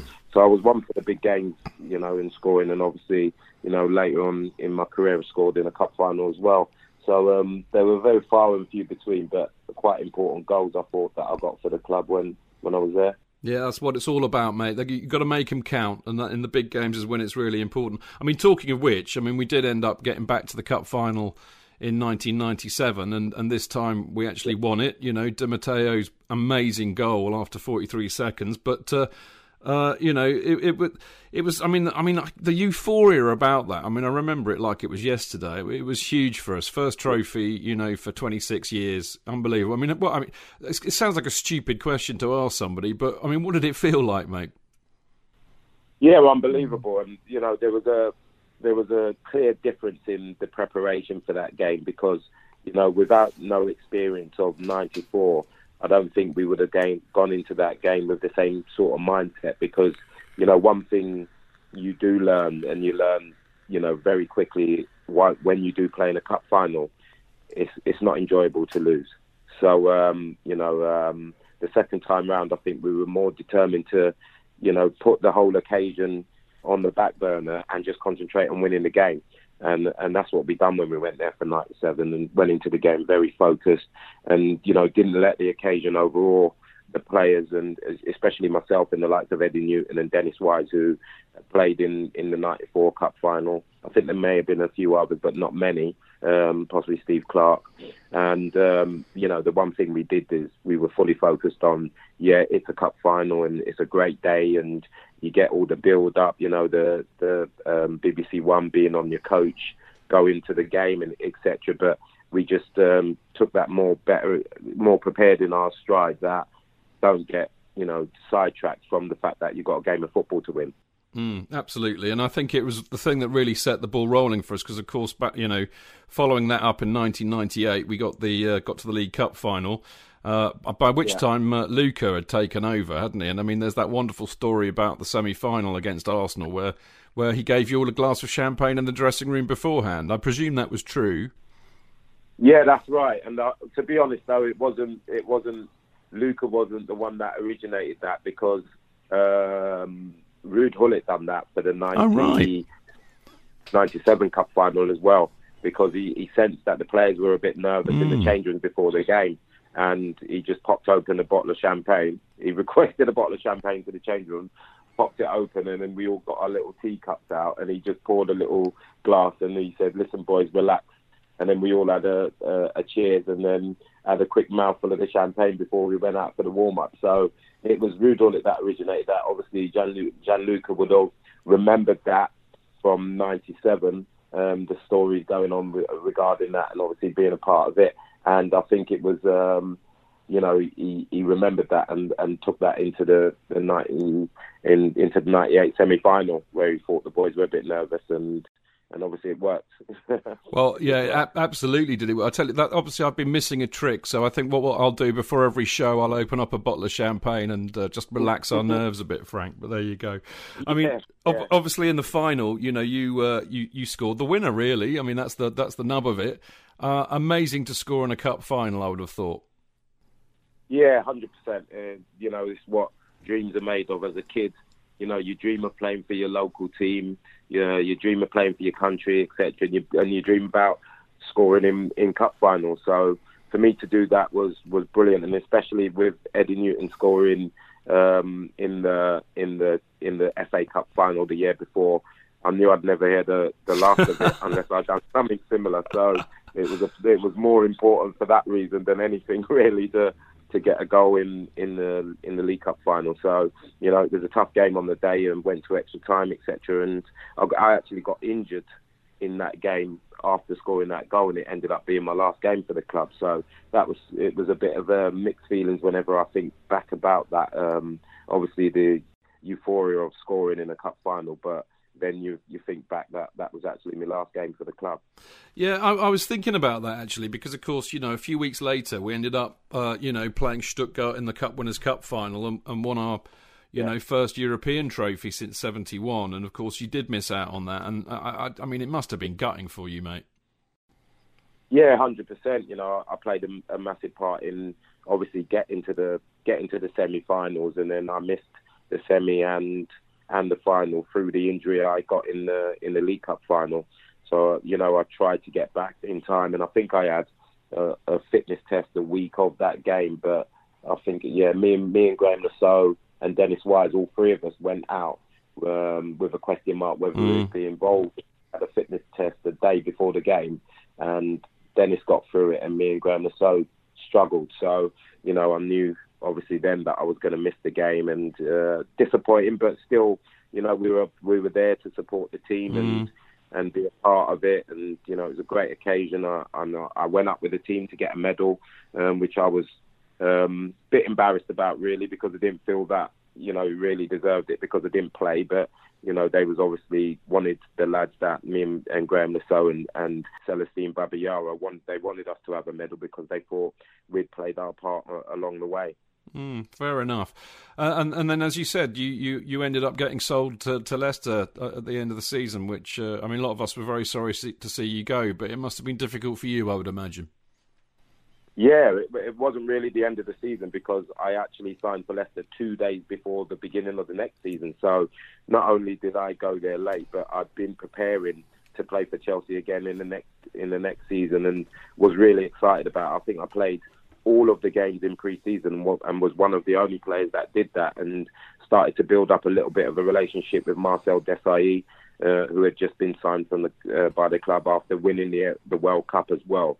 So I knew that Chelsea was going on to another level. Mm. So you know, and out the the week the week before the season start, I think I found out on the Tuesday that Chelsea had accepted a bid off Leicester.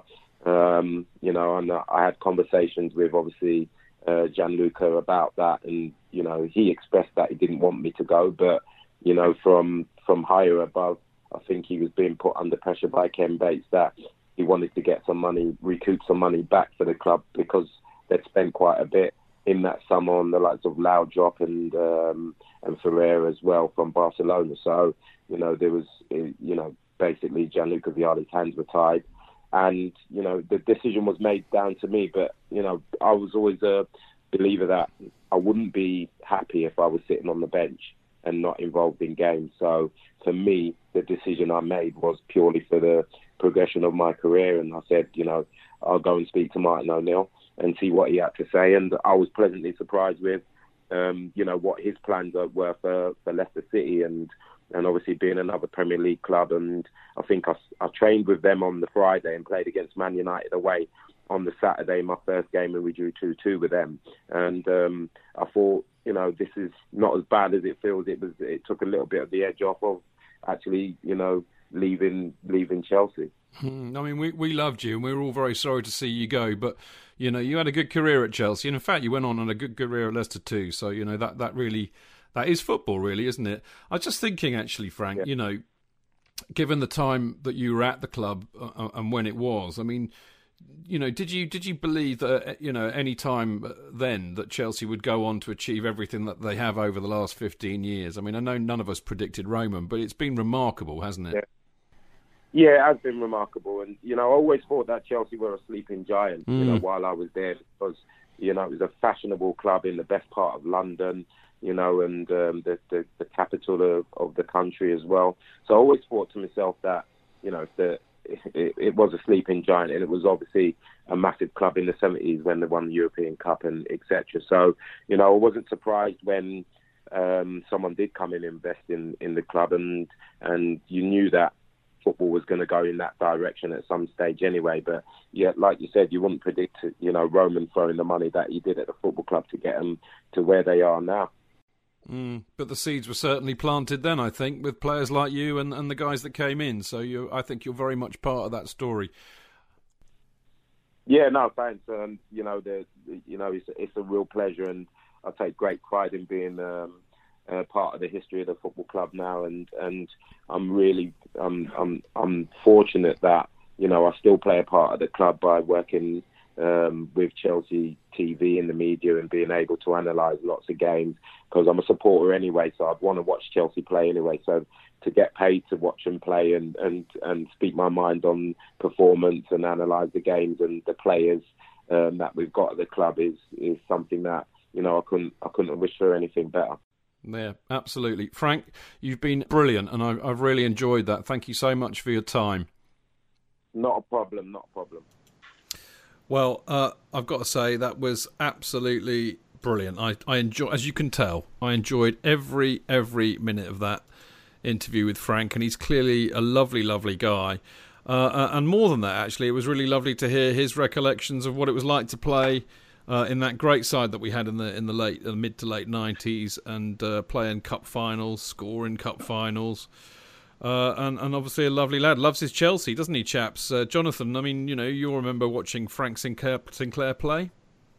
Yes, I did. What worried me about Frank all the time was, um, um, and I'm sure some of us will, will um, agree with me, was that um, he would always do something excellent. Like he'd get the ball, and we'd all go, "Come on, Frank! Yeah, Frank! Good old Frank! Yeah!" and then he'd then he'd give the ball away, and um, that, and then we'd go, "Oh, Frank!" That appeared to be the uh, the, the common um, the common reaction. But uh, no, unbelievably committed to the cause, and uh, um, uh, and as you say, uh, part of a, of a great team, and um, uh, and clearly knows his football. So yeah, yeah, yeah. Um, joyous individual, and in fact, he, has been supporting the club since he was nine, hasn't he? So he's uh, he's yeah he's hugely committed to the club, even though he's still got a status. He's got an ambassadorial role at Leicester as well because he he did so well for them. But um, it's good that he's obviously such a decent chap that he, he he's uh, not only a, an ace um, uh, pundit for uh, Chelsea TV, but also has a status at Leicester as well. So good for him. Great stuff.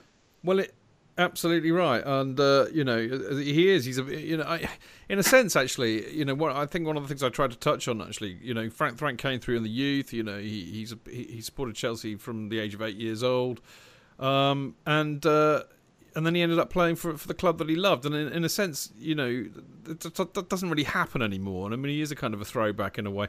I mean, Liam, you know, what what do you think of Frank? Any any good memories of Frank, or are you, are you just too young, Liam?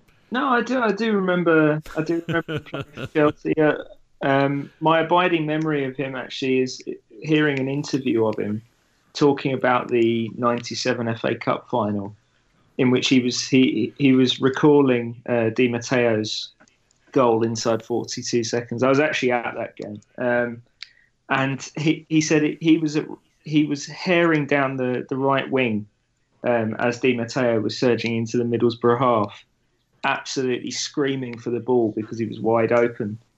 And I remember him saying that he was he was absolutely livid when he saw Di Matteo pull his foot back, and it, t- took, took him a few seconds to to process what had happened, and then obviously um, euphoria takes over. But in the in the moment, he was absolutely disgusted that Di Matteo hadn't looked up and played it in. Brilliant. Brilliant. Well, there you go. Great stuff. Uh, thank you so much for that, Frank. I think uh, you know the listeners will will hopefully enjoy that as much as I did doing it. And actually talking because, of course, Frank can now be seen quite regularly on uh, on um, uh, you know the Chelsea Chelsea's coverage from the studio of of, of their games with uh, Jason Cundy and Tommy Langley. Uh, so uh, as I said to him, I can't remember if this was in the interview or not actually, but I did say to him that uh, he's the one sensible one in there because Jason, Tommy get very excited.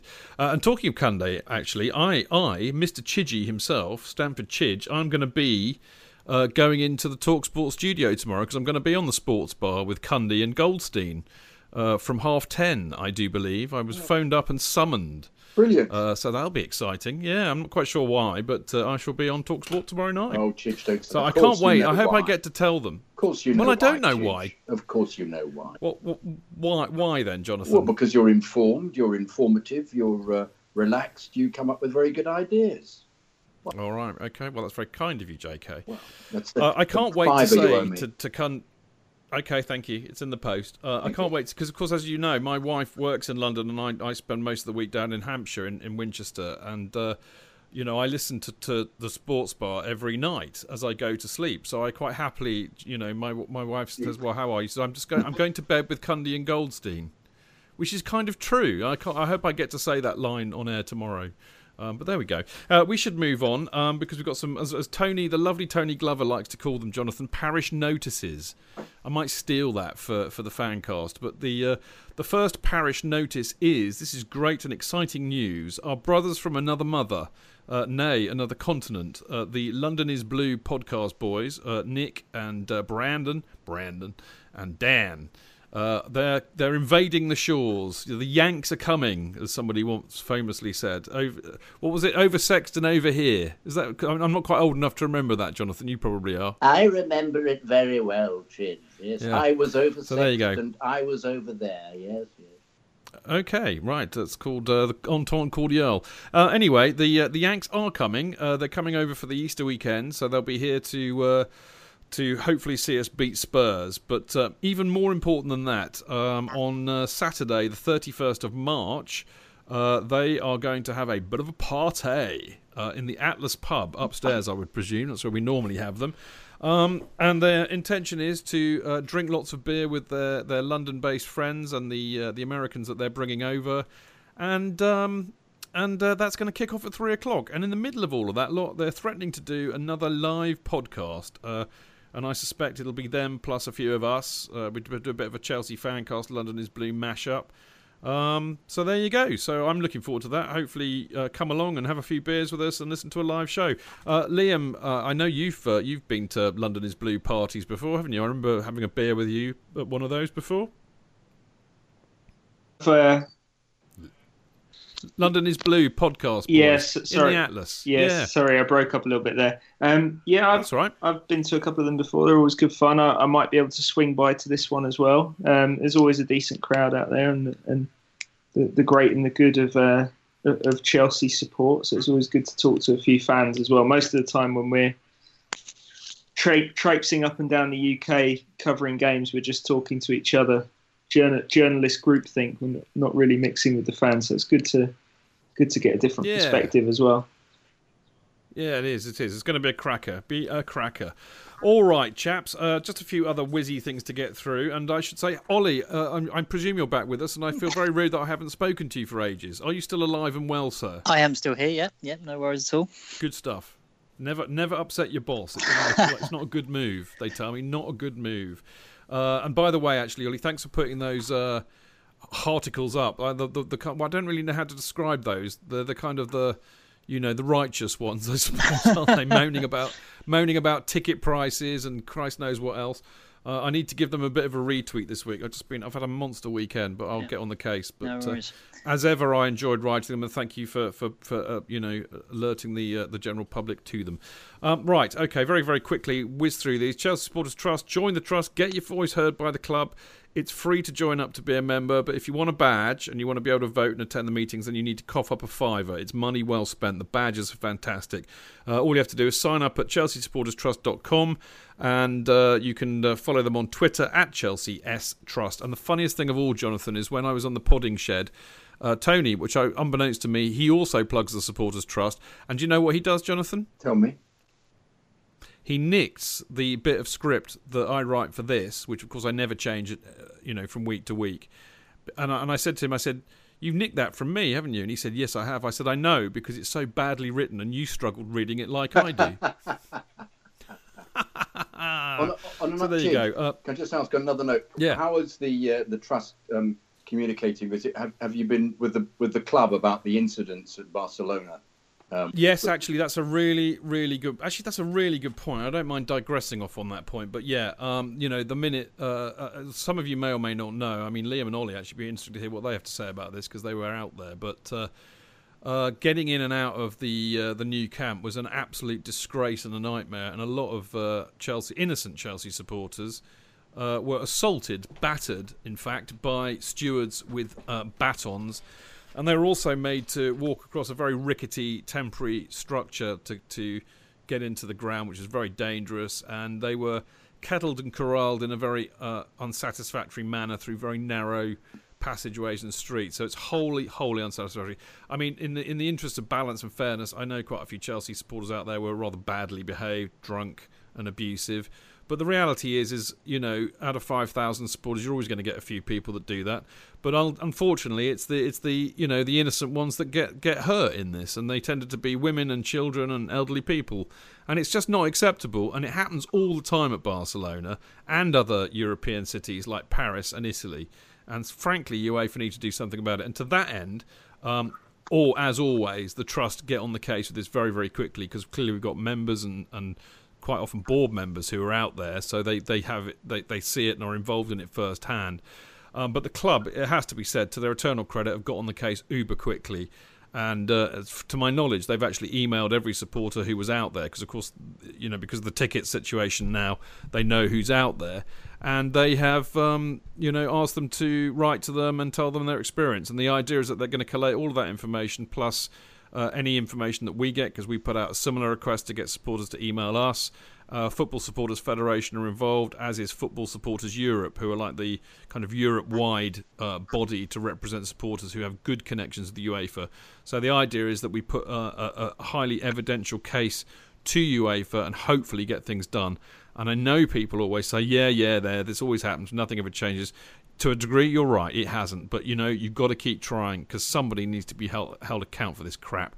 Um, enough of my soapboxy rant. Uh, Ollie and Liam, I mean, you were out there, Ollie. What, what did you, do you know? You, I mean, you wouldn't have seen it, I suppose, because you would have been in the press box. But I mean, I'm sure you were aware of what was going on. Yeah, absolutely. I mean, we we we wouldn't really know what was going on at the at that time. I mean, I went uh, before the game about around four o'clock ish. I sort of went to where the Chelsea fans were congregated just to take a bit of footage um, for the website and take a bit of footage myself as well.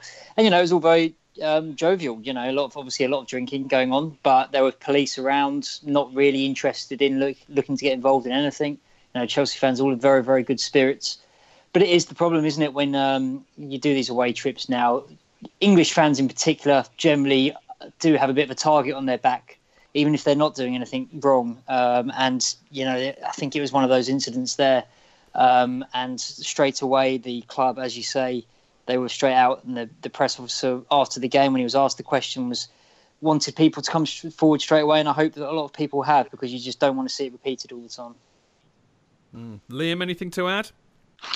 No, I mean, yeah, I agree with everything Ollie said. I think um, it, it, it's a big problem for all English clubs, not just not just Chelsea when they go away in, in, Europe. And I think there's a growing frustration on behalf of the clubs that, that this issue, not not least the supporters, that this issue keeps arising. I mean, we're we're still kind of dealing in terms of the reputation of English fans with the you know the legacy of the of the 1980s, and uh, I, th- I know that other you know other fans when when English fans come to their country seem to see it as a little bit of a challenge at times, and that's caused problems in the past, and it also seems to cause problems with with the authorities, with police, and with with stewards who occasionally um, come come in. I think with a, a, preconceived idea of what to expect. Now, obviously, you you generally do get mischievous chanting, um, and and and some fans will will take it too far. Uh, but you know, you, at the end of the day, stewards and, and police are, are held to a higher standard than um, than ordinary civilians for a reason. And um, you know, the footage that we saw was was was pretty unacceptable, and it, it, it, didn't look great. It's just sad that we have to keep ha- having these conversations, and hopefully, I know I know Chelsea are um, collating as much evidence as they can to send to UEFA, and and and hopefully, we'll see some real action this time. Yeah, here, to that. I mean, I, I just a final comment on it. It's interesting that it happens in France, Spain, and Italy, and yet when we go to Germany and other European countries, it doesn't happen, which tells me that ultimately it's the policing that's at fault. And uh, you know, because the fans won't change, they'll be the same everywhere. Although I also have to say, you know, there is an element if you treat supporters like animals, they'll behave like them.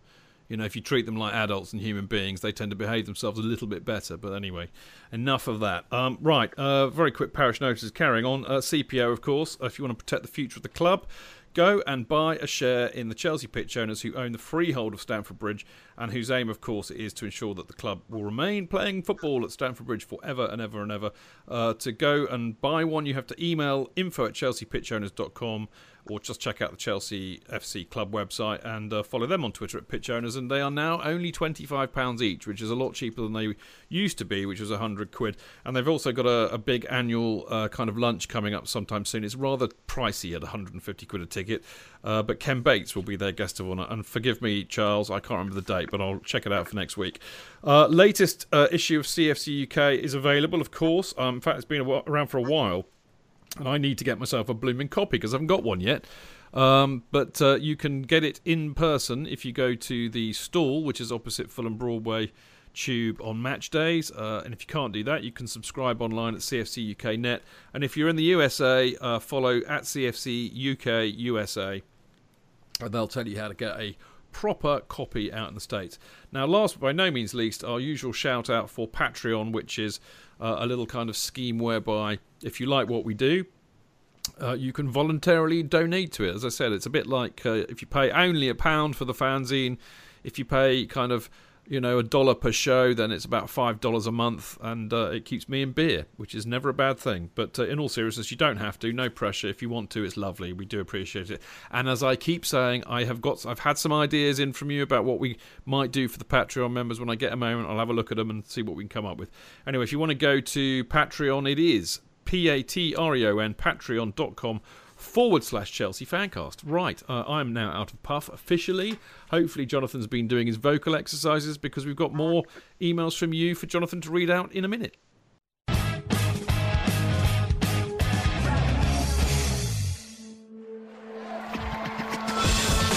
Real fans, real opinions. I'm Jason Cundy, and you're listening to the Chelsea Football Fancast. Up the Chelsea! footballfancast.com.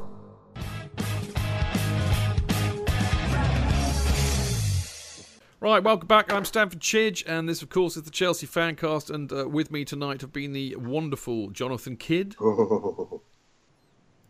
and the wonderfully erudite journalistic twins that we have on. I love the fact that I get these two on the same show, Jonathan. Actually, I think it's working very, very well. But as always, it's an absolute pleasure to have Liam Twomey from ESPN with us. Good to be with you, Chidge.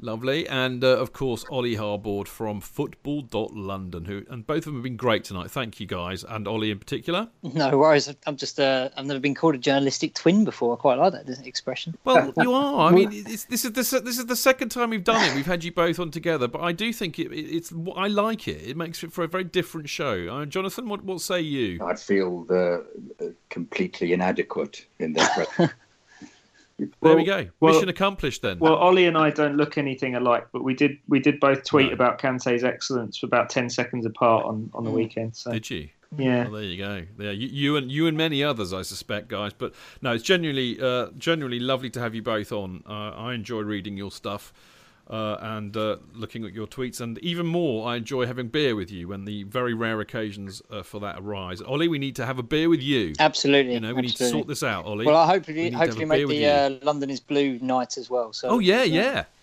Yeah. well, absolutely. no, that's that'd be brilliant. Yeah. yeah. Get you down, get you down. But we're not allowed. We're not allowed Definitely. to. We're not letting London is Blue nick you for a podcast unless you have already. fine. I haven't actually. You know. No, no, no. Um, no I'm no, looking no, forward you're to banned. Them. You're banned from London is Blue. I'm looking forward to them paying my flight I'm fed, I'm fed up yeah, well, no, they they do it by Skype, mate. It doesn't cost you a bean, but that's not the point. No, no, I'm fed up. I'm fed up with them nicking all the people that I know and like. It's just not fair. Mind you, I go on it. Mind you, I do go on it, and then I forget that I'm supposed to be on, like I did the other week.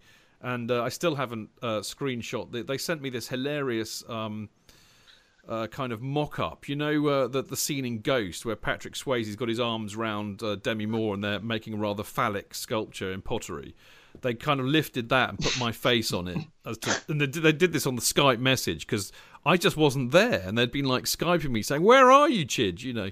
So apparently I really let them down. I'm amazed they haven't put it on Twitter. Actually, that's the first thing I would have done. But I might, I might beat them to it. Anyway, we're prattling on as always. All my fault. Uh, Jonathan, we have some lovely emails from our listeners, don't we? They are lovely. I've never been asked by anybody to be in any other program. That's because I've got a D notice around you because you're such a special talent to the Chelsea fancast that you can't, Oh. you're not allowed to be on any other anybody else's show. Huge, that's the tenor I you, you are basically, you're basically de facto me. Okay. So you can't go anywhere. Thank you very much. Thank you for that. Um, That was that was actually a there compliment. was any uh, evidence of support. Thank you very much. I will now read the uh, emails uh, in a very effervescent, bubbly manner as a consequence. Ready? Yeah. All right, this is from Tommy Milos. Hang on a second. Uh, Dear Chidge and the gang, I'm a long time listener from Toronto who's been compelled to finally email you by the spineless nature of the defeat at City. I can hear here. Coupled with the angst of watching Matic belt in the winner against Palace here, whilst I prematurely consumed a pint celebrating United's dropped points. Yes, another pint. I just went, yeah, they're losing. In the past, when Antonio's spell over me was stronger, I would look upon Joe Tweed's tweets. Tweed's tweets. Say that ten times fast, Jonathan. Okay. Tweets, tweets, tweets, tweets, tweets, tweets, tweets, tweets, tweets, tweets, tweets, tweets, tweets, tweets, tweets, tweets, tweets, tweets. Questioning Conte's decisions with a degree of skepticism. Over time, Conte's constant prattling on about his lack of finances and his insistence on not using a striker has eroded any goodwill I had in my heart for him and instead inclined me to side with Joe's occasional dim view of him. I'd thought that Conte's demure nature in his first year at the club was a welcome respite from Jose's constant whining, but it has proved to have been due to his poor command of English at the time, not a difference in character. Absolutely agree with you there, Tommy. With my sobered perception of Conte in tow, I went into the City match hoping for a hard fought draw at best, but was not ready for the utter capitulation on show. Despite hoping for immediate changes at half time, I, along with people yet to be discovered in the Amazon rainforest, hey, Jidge, knew that Conte wouldn't make any substitutions until there was 10 minutes or so remaining. To do so any earlier would be to admit he'd made an error in his team selection, something he was loath to do even in the aftermath of the bloodbath away to Watford. In between shouting at the TV and holding my head in my hands, I found the time to miss the comparative humility of Mourinho, who showed no shame in making changes as soon as he saw something wasn't going to plan. Yes, viz. Joe Cole at Newcastle, taken off in the first half after 20 minutes. I agree with Mark's admonition. Losing 6 2 would have been better than the non reaction we saw on Sunday. Now, having watched Mou's substitutions change the Palace match in his favour, I'm further entrenched in my bitterness as Conte's lack of action. Isn't madness, by definition, doing the same thing over and over while expecting different results? Now that Hazard has publicly questioned Conte's stubborn tactics after they took him out of the equation, as opposed to City having to do so themselves, I've had enough of Conte's histrionics. I love him for having delivered us the title in the way that he did, but his negativity, both in press conferences and team selection, is draining the already depleted team morale. Acknowledging that the title race was over as early as he did has sapped the players of any will to compete domestically. I can understand having a gripe with the board because they've hardly helped his cause, but the rate at which Conte has a go at them makes me wonder whether he's shrewdly orchestrating his demise so that the media narrative will skew in his favour once he inevitably leaves under a storm cloud and points fingers at the board. Constant whinging about ambition aside, Conte's alienation of Hazard is inexcusable, especially before such a crucial summer transfer window where his faith shall be tested by Madrid, who would surely never substitute him when in dire need of a result. While I'm no advocate for player power and the managerial carousel it spins round, the thought of losing our little Belgian because of a manager who already has a foot out of the door infuriates me. It's enough that we turned a blind eye to De Bruyne's apparent quality and rid ourselves of him to appease Mourinho's ego. Losing Hazard would be a catastrophe of immense proportions, whose ripple effect could cost us the signatures of other world class players. As I see it, the ability to fashion ourselves into de facto challengers to other super clubs, should the board get off their laurels and add to the squad instead of this hopeless sell to buy nonsense, hinges upon our ability to retain Hazard and thereby attract other top talent. As the Sopranos' little Carmine once said in what I consider to be the greatest malapropism of all time, we're at the precipice of an enormous crossroads. Chelsea could do well to look back at this crossroads and say they made the right choice in doing whatever it took to secure Eden Hazard's extended say, stay at Stamford Bridge, no matter the consequences. Cheers. I hope to enjoy a pint or five with you all in the near and hopefully not so gloomy future, where we aren't struggling to make the top four. And Courtois has finally fucked off to Madrid, leaving us with a peaceful international break. Tommy Milosh. Fantastic mail. My God. Brilliantly. You like that? Brilliantly written. And I, you like that? I completely agree with everything he says about Conte. Absolutely agree with all of it. That's exactly my gripe all the way through this season.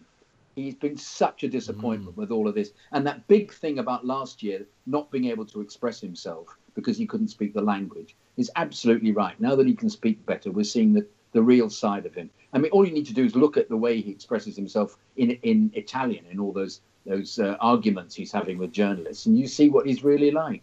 He's, as we know, he's unbelievably volatile and willing to say whatever he feels like. And I'm, I'm and we, we're now seeing the real him, unfortunately. So um, Not not a fan then, Jonathan. not anymore. No, I'm not. I'm not. I don't really. I don't like the the club um, being dissed by the manager. I really don't. I, I think it's just you- Listen. You, never diss your boss. I don't diss my boss. Doesn't matter what you think No. about them. You don't. It, Ollie, you know. Ollie, have, Ollie, have I ever dissed you? Um, no, but there's still time. There's still time, Chidge.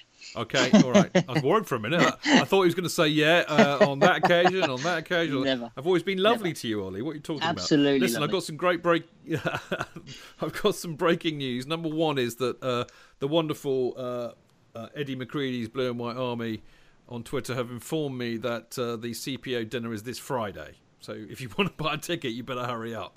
And even even more exciting, I've just te- checked our Twitter feed because I put up a tweet, uh, basically just to say that uh, a great interview with uh, the wonderful Frank Sinclair is now running on uh, Chelsea Fancast as we speak. And uh, Frank has uh, written back and said, "My pleasure," with a great big thumb thumbs up. So how lovely! I just thought I'd share that with you. All right, next one. This is from the Melbourne, the Melbourne mob, isn't it, Jonathan? It is indeed who um, sent some wonderful gifts to us, which, uh, funny enough, Chidge, I've They yet did, to spread to you. I've got to give them. I was going to give them to you on Friday, Oh. but uh, oh, I know, yeah, I know, I know. Well, I finally managed to get them out from the uh, the, the post office, who'd uh, who'd been hanging on to them for Oh, ages. right. So, but it's brilliant. Their branding is brilliant, and they're uh, they're really clever. I'm excited, They're mate. clever guys. Oh, by the way, did I? I'm not sure if I said it on last week's show, but uh, I got an honorary membership from New York Blues and a nice shiny badge, and one from Atlanta Blues, which was lovely because I met them in the in the Cock pub. So, if I didn't thank you last week, I'm thanking you all this week. Well done. But um, Dan and Russ just do great work for, for Melbourne. They Chelsea do. Supporters Club. It, it's brilliant and it's uh, so professional and so beautifully done. And uh, congratulations. Anyway, Dan, Dan Thorne. Hi, Chidge, JK, and Fancast team. Dan from the Melbourne Chelsea Supporters Club, MCSC here. Russ Saunders, right hand man. I'm the treasurer of the club and editor, stroke writer, stroke designer of the newsletter. JK, thank you for your kind words about it in early podcast. Well, I can only double it and triple it because it's superb stuff. I've been listening to the podcast for a few years now, find it both entertaining and informative, especially being on the other side of the planet and not having access to the UK media other than via sports news websites, which are often throwing Chelsea under the bus or complaining about us parking the bus. I've also gleaned some ideas from your chats for the newsletter on occasions too. Apologies, as I'm sure the cheque is in the post. There's lots of people owing, owing you money, Chidge, at the moment. On to my thought of this Mm. season and possibly Chelsea's ongoing position in the EPL powerhouse standings. With Man City, are we seeing a more devastating version of what we did to the league when Roman took over? I know you guys spoke a bit about this a few weeks ago, but like, I'd like to put my penny's worth in. Will Chelsea return to top of the league or drift into the battle for fourth, fifth, or sixth in seasons to come? We moved the financial goalposts in the EPL back in the day, but did we help create a monster that can't be controlled? Now, with better TV deals, the so called lower teams have more money, and the two Manchester clubs, one due to being owned by a very rich country, and the other having set up a money making off field finance operation while the EPL was finding its feet, are the Goliaths of the league. As we find ways to compete in our, in our own way, we may end up being left in their dust and have a few minnows snapping at our heels. The picture from Oz is that the transfer market isn't as rich pickings talent wise it once was, and finding a Cech, Drogba, SEN, etc. international isn't as likely, and the competition for players is wider spread, especially with the Chinese money entering the market. The same could be said for domestic talent. I don't see a comparison to Lampard, Duff, or either of the Coles out there in the market. This isn't just a problem for Chelsea, this is across the board, I feel, as Manure have found out with their investment in Smalling, Jones, etc. We've seen a couple of the youth players and they look good, but only time will tell if they fill the shadows that the past players have cast across Stamford Bridge. This isn't meant to be a doom and despair email, in fact, quite the opposite. I think a few years of building through our youth and looking into the market at lesser known internationals may prove it's worth uh, it's worth it, but patience is in order. As supporters and for us overseas watching at stupid o'clock, we have to look at the longer game and that a rebuild is on the cards, not just for the bridge, but across the club. And this will give us a firmer foundation. As for continuing to be a powerhouse, there was a feeling when Roman took over that no other club would be able to catch us. But they did. And this will be the case with Man City. They may have it all for the next couple of years, maybe not. But either way, football has a way of writing itself. Liverpool were the richest club in the country in the 70s and 80s, Manchester in the 90s and noughties. They were both brought back to the pack. I'm a man of a certain age and share the same view of a number of the MCSC members that we remember when we were shit and getting the likes of Duncan McKenzie or Colin Viljoen as a summer signing was a reason to be excited. But time has moved on and we have to move with it and trust that for every Fleck there will be a Nevin. We can still enjoy the blues come what may and keep the blue blue half flying high, whatever land we watch the games from. A shout out to all the Melbourne Chelsea boys and girls and a thank you to Lydia, our chairperson, for her work for the MCSC over the last few years, but who has returned back to the UK recently. We miss Ian. Uh, oh, okay, we miss her. I think that might be. Well, yeah, yeah. It says we miss Ian on the, on the anyway. Maybe they do. Perhaps they do. We miss Ian as well as her. Anyway, whoever Ian is. Um, thanks in advance for reading my witterings and keep up the good work. I'll be over at the end of March. We'll hopefully be going to the game against the Lily Whites. Does that mean Fulham are going to be promoted? If there's a No, chance. Spurs, I know, Wally. No, I know. I was just being, you know, disingenuous. Naughty. Naughty. If there's a chance to pop into the pub and say good day, uh, I'm not a skip. G'day. I'm not a skip, so it will sound naff. And buy you boys a pint. I would love to do so. Please let me know if you're likely to be going to the game. Well, what? Will we Definitely. We go to every game. At home. I'll be in the cook. Yes, in the cook. Yes. Yours forever blue, Dan Thorne, MCSC treasurer and general blue natic. Well done, mate. What do we What a superbly intelligent email, wasn't it? They're a good lot out there, aren't they? In in They Mel- are, but he really Melbourne. knows his onions. Oh, he does. He does. And referring to uh, um, uh, Duncan McKenzie and uh, and Viljoen were good uh, good references there, actually. Every, Okay, quiz question. Yeah, go. Quiz question: What was what was Duncan McKenzie best at, and how does it relate to N'Golo Kante? Um, what was he best at? Uh, very good one. He played for Nottingham Forest. He played for Blackburn. Um, he was good at um, driving a mini. No, he could jump over a mini, Wow. I knew there was a mini involved. but not nece- Yeah, but not necessarily with N'Golo Kante driving it. So basically, he could jump and then but miss the mini. Yeah. Yeah. No, he could jump over Over from a standing start. He could jump over a mini. There's a wonderful photograph of him just after in, that wonderful Umbro kit, just after we signed him. It was his party piece. Anyway, was, was we should move on, the, JK. the front of the mini or the whole of the mini? The whole of the mini. What you mean lengthwise as well? No, no, from side to side. Over the bonnet or over the, the cabin? No, over the bloody mini. Go and Google the picture. I'll, I'll try and Google it for you. Blimey, I'm doing You it. I'm doing it now. A mine of min- Useless minimal information. information. Yeah. This is from Kunle Angerin. Hello, Chidge and the gang. Some questions. Are you still congratulating Willian for hitting the post twice in the home match? Oh, good point.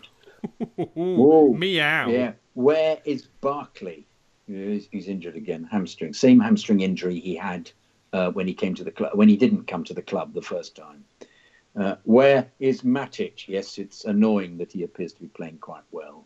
He appears to be playing better than anybody else um, for uh, for United.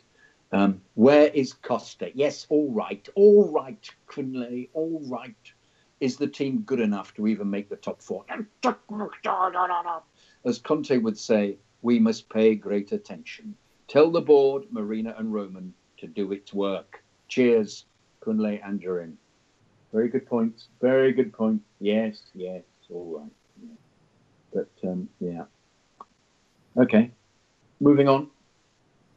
Yep. Nick Barkley.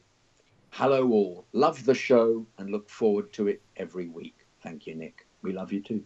I want to start out by saying I applaud the team for their effort against Barcelona. It was the performance we were hoping for, just not the result. No, because we lost 3 0. As I watched the match against Barcelona, I think I figured out why our attack has been so woeful of late. The midfield.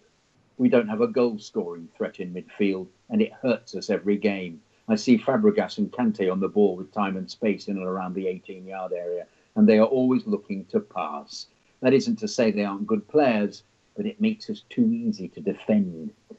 If our front three are snuffed out or off form, the only source of goals we have is an Alonso free kick. Gone are the days of Lampard, Ballack, Joe Cole, or Juan Mata making opposing teams pay for bracketing our strikers, and we're the worse for it.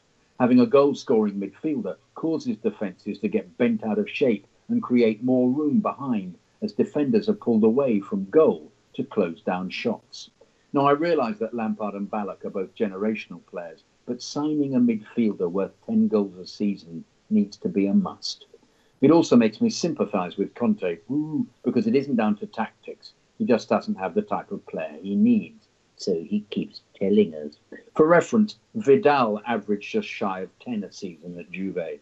Pogba was also good for 10 a season at Juve under Conte. This needs to be a priority, whoever the manager is next season. Thanks as always for being a constant source of Chelsea news, opinions, and a good chuckle. Up the Chelsea. Nick in New York.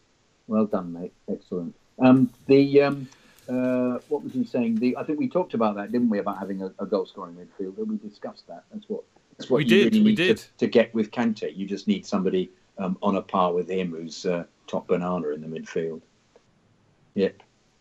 Who can score? We should thank Nick. Nick, you know, Nick's one of our new writers, so we should thank him profusely for, for what he's been doing. He's a top lad, Nick. It'd be lovely to meet him one day Yeah. uh, uh, in the pub and have a beer, wouldn't it? Yeah, fantastic. Once again, Now, New Jonathan. York, I love it. I love all the New York boys. I think it's great. I think uh, uh, everybody from New York is, in America, everybody around the world, wonderful.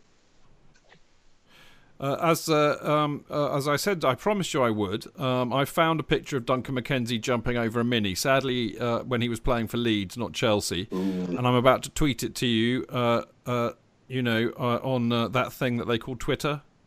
Oh, uh, yeah. right now, in Twitter, fact, so you, you'll be able to have a look at it. It's going up right now as we speak. It's gone. There you go. Okay, I shall get my manservant. to There you go. it. Yeah. And anybody else will be able to see it as well. So there you Oh. go. Uh, right, I, bet I, I better wrap. Up. Jonathan, as always, brilliant uh, reading of the emails. Uh, pat yourself on the back and uh, pour yourself a sherry. I shall. Thank you. A Right. sweet sherry, I think. Right. A schooner. Indeed. A schooner of sherry. Thank A schooner, even Yeah. yes, indeed. Now, uh, you, you, you hairy lot out there, uh, thank you, thank you, thank you, thank you. We do love receiving your emails, uh, and as you know, we'll always try and read them out on the show. Uh, but you must send them to me, and I've, I'm changing the rules now. You need to have sent them to me by Sunday night, all right, or Sunday, because that's when I'm writing the script when I can. Uh, so, like for for example, I, I wrote it last night after the game. So, if you sent it to me on a Monday, as one person did, I think it was Robert. Forgive me if that's the wrong name. It won't make the cut, but it will be first next week. All right. Anyway, send them to chelseafancast at gmail.com. There we go. Right, dear people, I'm very sad to report that this is the end of the show for this week. Uh, now, I've made a bit of a, a, faux pas, a, a fox poo, as uh, Mick Quinn might say, um, because uh, we may return on Monday, the 26th of March at 7 o'clock, but as it's the international break, I might decide to take the week off. Uh, so you have been warned, um, but I, I need to sort that out and the and the schedule for the rest of the season, like pretty damn quickly. But there you go. Anyway, I'll let you know either way. Uh, bottom line is international breaks absolutely bugger all to talk about, and it just depresses me. So you know, unless there's a bloody good reason, I think I'll probably have the week off. Uh, there will be a show which I will mention in a minute, but uh, before that, of course, I will be recording the Kerry Dixon show with one and only Kerry Dixon uh, this Thursday with a bit of luck. So make sure you download and listen to that. The usual places Acast, Apple, SoundCloud. You know the places to go. Uh, and as we said at the top of the show, um, on Friday this week between 7 o'clock and 9 o'clock in the evening, there will be uh, another Chelsea fancast for the lovely people at Love Sport Radio. Jonathan, Clayton, and Ollie will be talking about the Leicester game and lots of other stuff as well. Stuff that I have yet to write, but we'll think about this week. Uh, now, the best thing is, is that you can phone in and join in the show and debate with them live. That's the whole point of it, really. The number to call Jonathan is. Shall I read it out to you again, or do you have the script in front of you? Oh, 0208 70 20 55 Yeah. Uh, Aaron loves it when he when Jonathan does that. If you if you listened last week, you'll know what I mean. But you know, I think I think Aaron's you know basically in love with Jonathan, and is just starstruck. He's starstruck. He, he's yet to actually realise that I am the Chelsea fan cast. I think he thinks that Jonathan is the Chelsea fan cast. I will I will obviously be sending the lads round to explain this to him in very frank terms. But he's basically in awe of Jonathan, so he's basically feeding Jonathan like an idiot. It's just very sad to see. Although uh, the the mitigation for it is is that it actually reduces me to tears of laughter, which is no bad thing on a Friday night. It's quite it's worth listening to. It's a very different show from this one. It's all about the debate and bigger topics and you know than the games themselves. And ad Uh, and actually, Ad most breaks, of all, Chidge. Lots of ad and ad breaks. break. Well, we can't do anything about we can't do anything about the ad breaks. Not our problem. I know. Uh, but the great thing, of course, is that you can phone up. That's the point. So bloody phone us up. We need your calls. Anyway, 0208 70 20 558. Or as Jonathan would say, 0208 70 20 558. Well, well done, That was pretty good. Yeah, if you want to do, That was pretty good. That was a pretty if you good. want to do my work tomorrow. I could do a whole show as you one day. I might just do it actually, just for shits and giggles. Oh, thank Uh, anyway, uh, we you will of course remind you of all of this. It What? might be you at the same Well, this time. is me, and We can swap. Yes, or as Mike, Mike Yarwood would say, and this is me. That's one for the teenagers, isn't it? Anyway, uh, we will remind you of this constantly before Friday. Friday, I promise. Uh, as I said, I won't be with them all, as I'll be at the Stiff Little Fingers and the Ruts gig that night, burning, and. Babylon's burning. Yeah, mate, I am so pumped for that. It's not true. I'm going with my best mate, my best mate in the whole universe, who is is called Simon Kane, who is an absolute legend because he's the only person in the world other than my wife who really loves me. And he's a Saints fan, so I shall be ripping it out of him on Friday. But we will be drinking a lot of beer and pogoing, and it'd be great. But anyway, uh, Jonathan and Clayton and Ollie will be in the capable hands of the lovely Cockney Red Aaron Paul. And as I said earlier on, Love Sport uh, can be found on 558 AM, 558 AM, and on the uh, London DAB digital channels. But of course, you can listen to it on the website, which is uh, love, lovesportradio.com, and you can listen to it on one of those appy type things like Radio Player and TuneIn.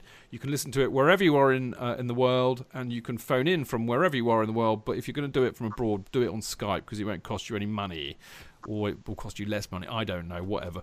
Uh, anyway, check it out. Um, right. Um, you can also follow us, little little show here at Chelsea Fancast, me at Stamford Chidge, Jonathan at Jonathan Kidd, Liam at Liam underscore Twomey, and Oliver at OJ Harbord. And of course, uh, you know, they can be found at, at ESP. Is, is it at ESPN, uh, Liam? It's uh, at ESPN FC is the football subdivision, but yeah, they Yeah. they've got a few different Twitter handles. Pretty big company. Yep. Good, good, good, good. Uh, subdivisions, I like that. It's a good word. It's a great Rush song for those that like Rush. But uh, ESPN FC for Liam. And of course, uh, it's football. It's, uh, I always get confused with the foot. It's like, I, it, uh, can you remind me, Ollie? Because I always get this wrong.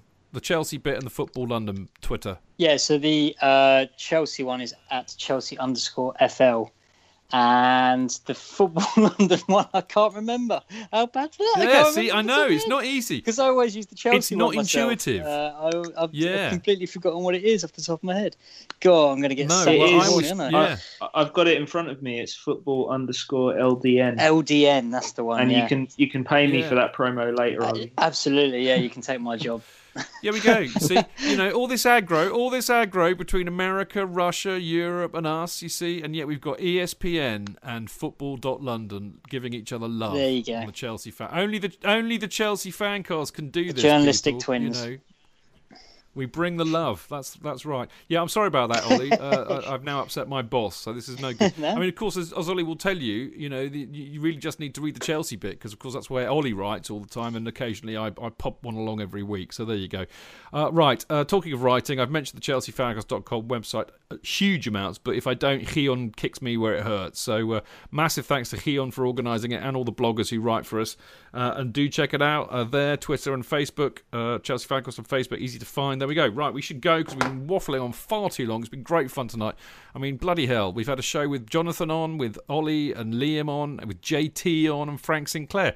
I think I'm just going to retire after this one. It's just I can't I can't set the bar any higher. But uh, Jonathan, as always, you've been superb. Thank you so much. Have fun on Friday and behave yourself without me. Thank you, Chidge. I'll be on my best behaviour, and Ollie can keep me uh, under his thumb. I'll try. Yeah, absolutely.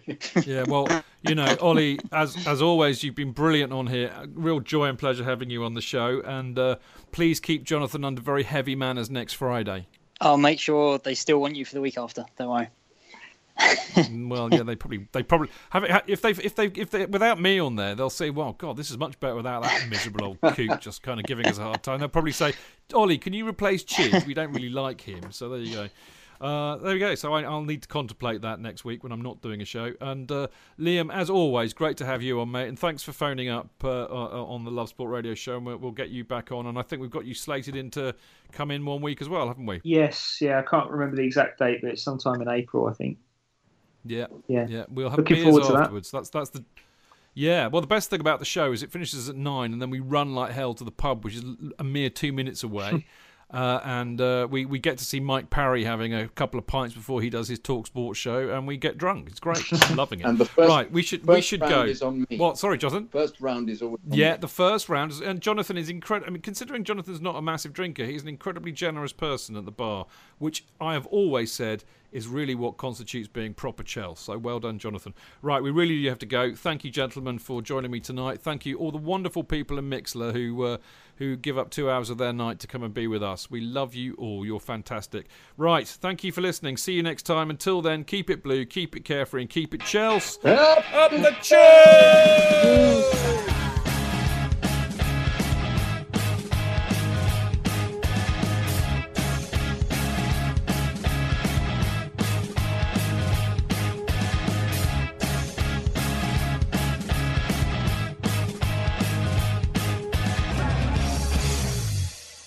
It's the 90th minute.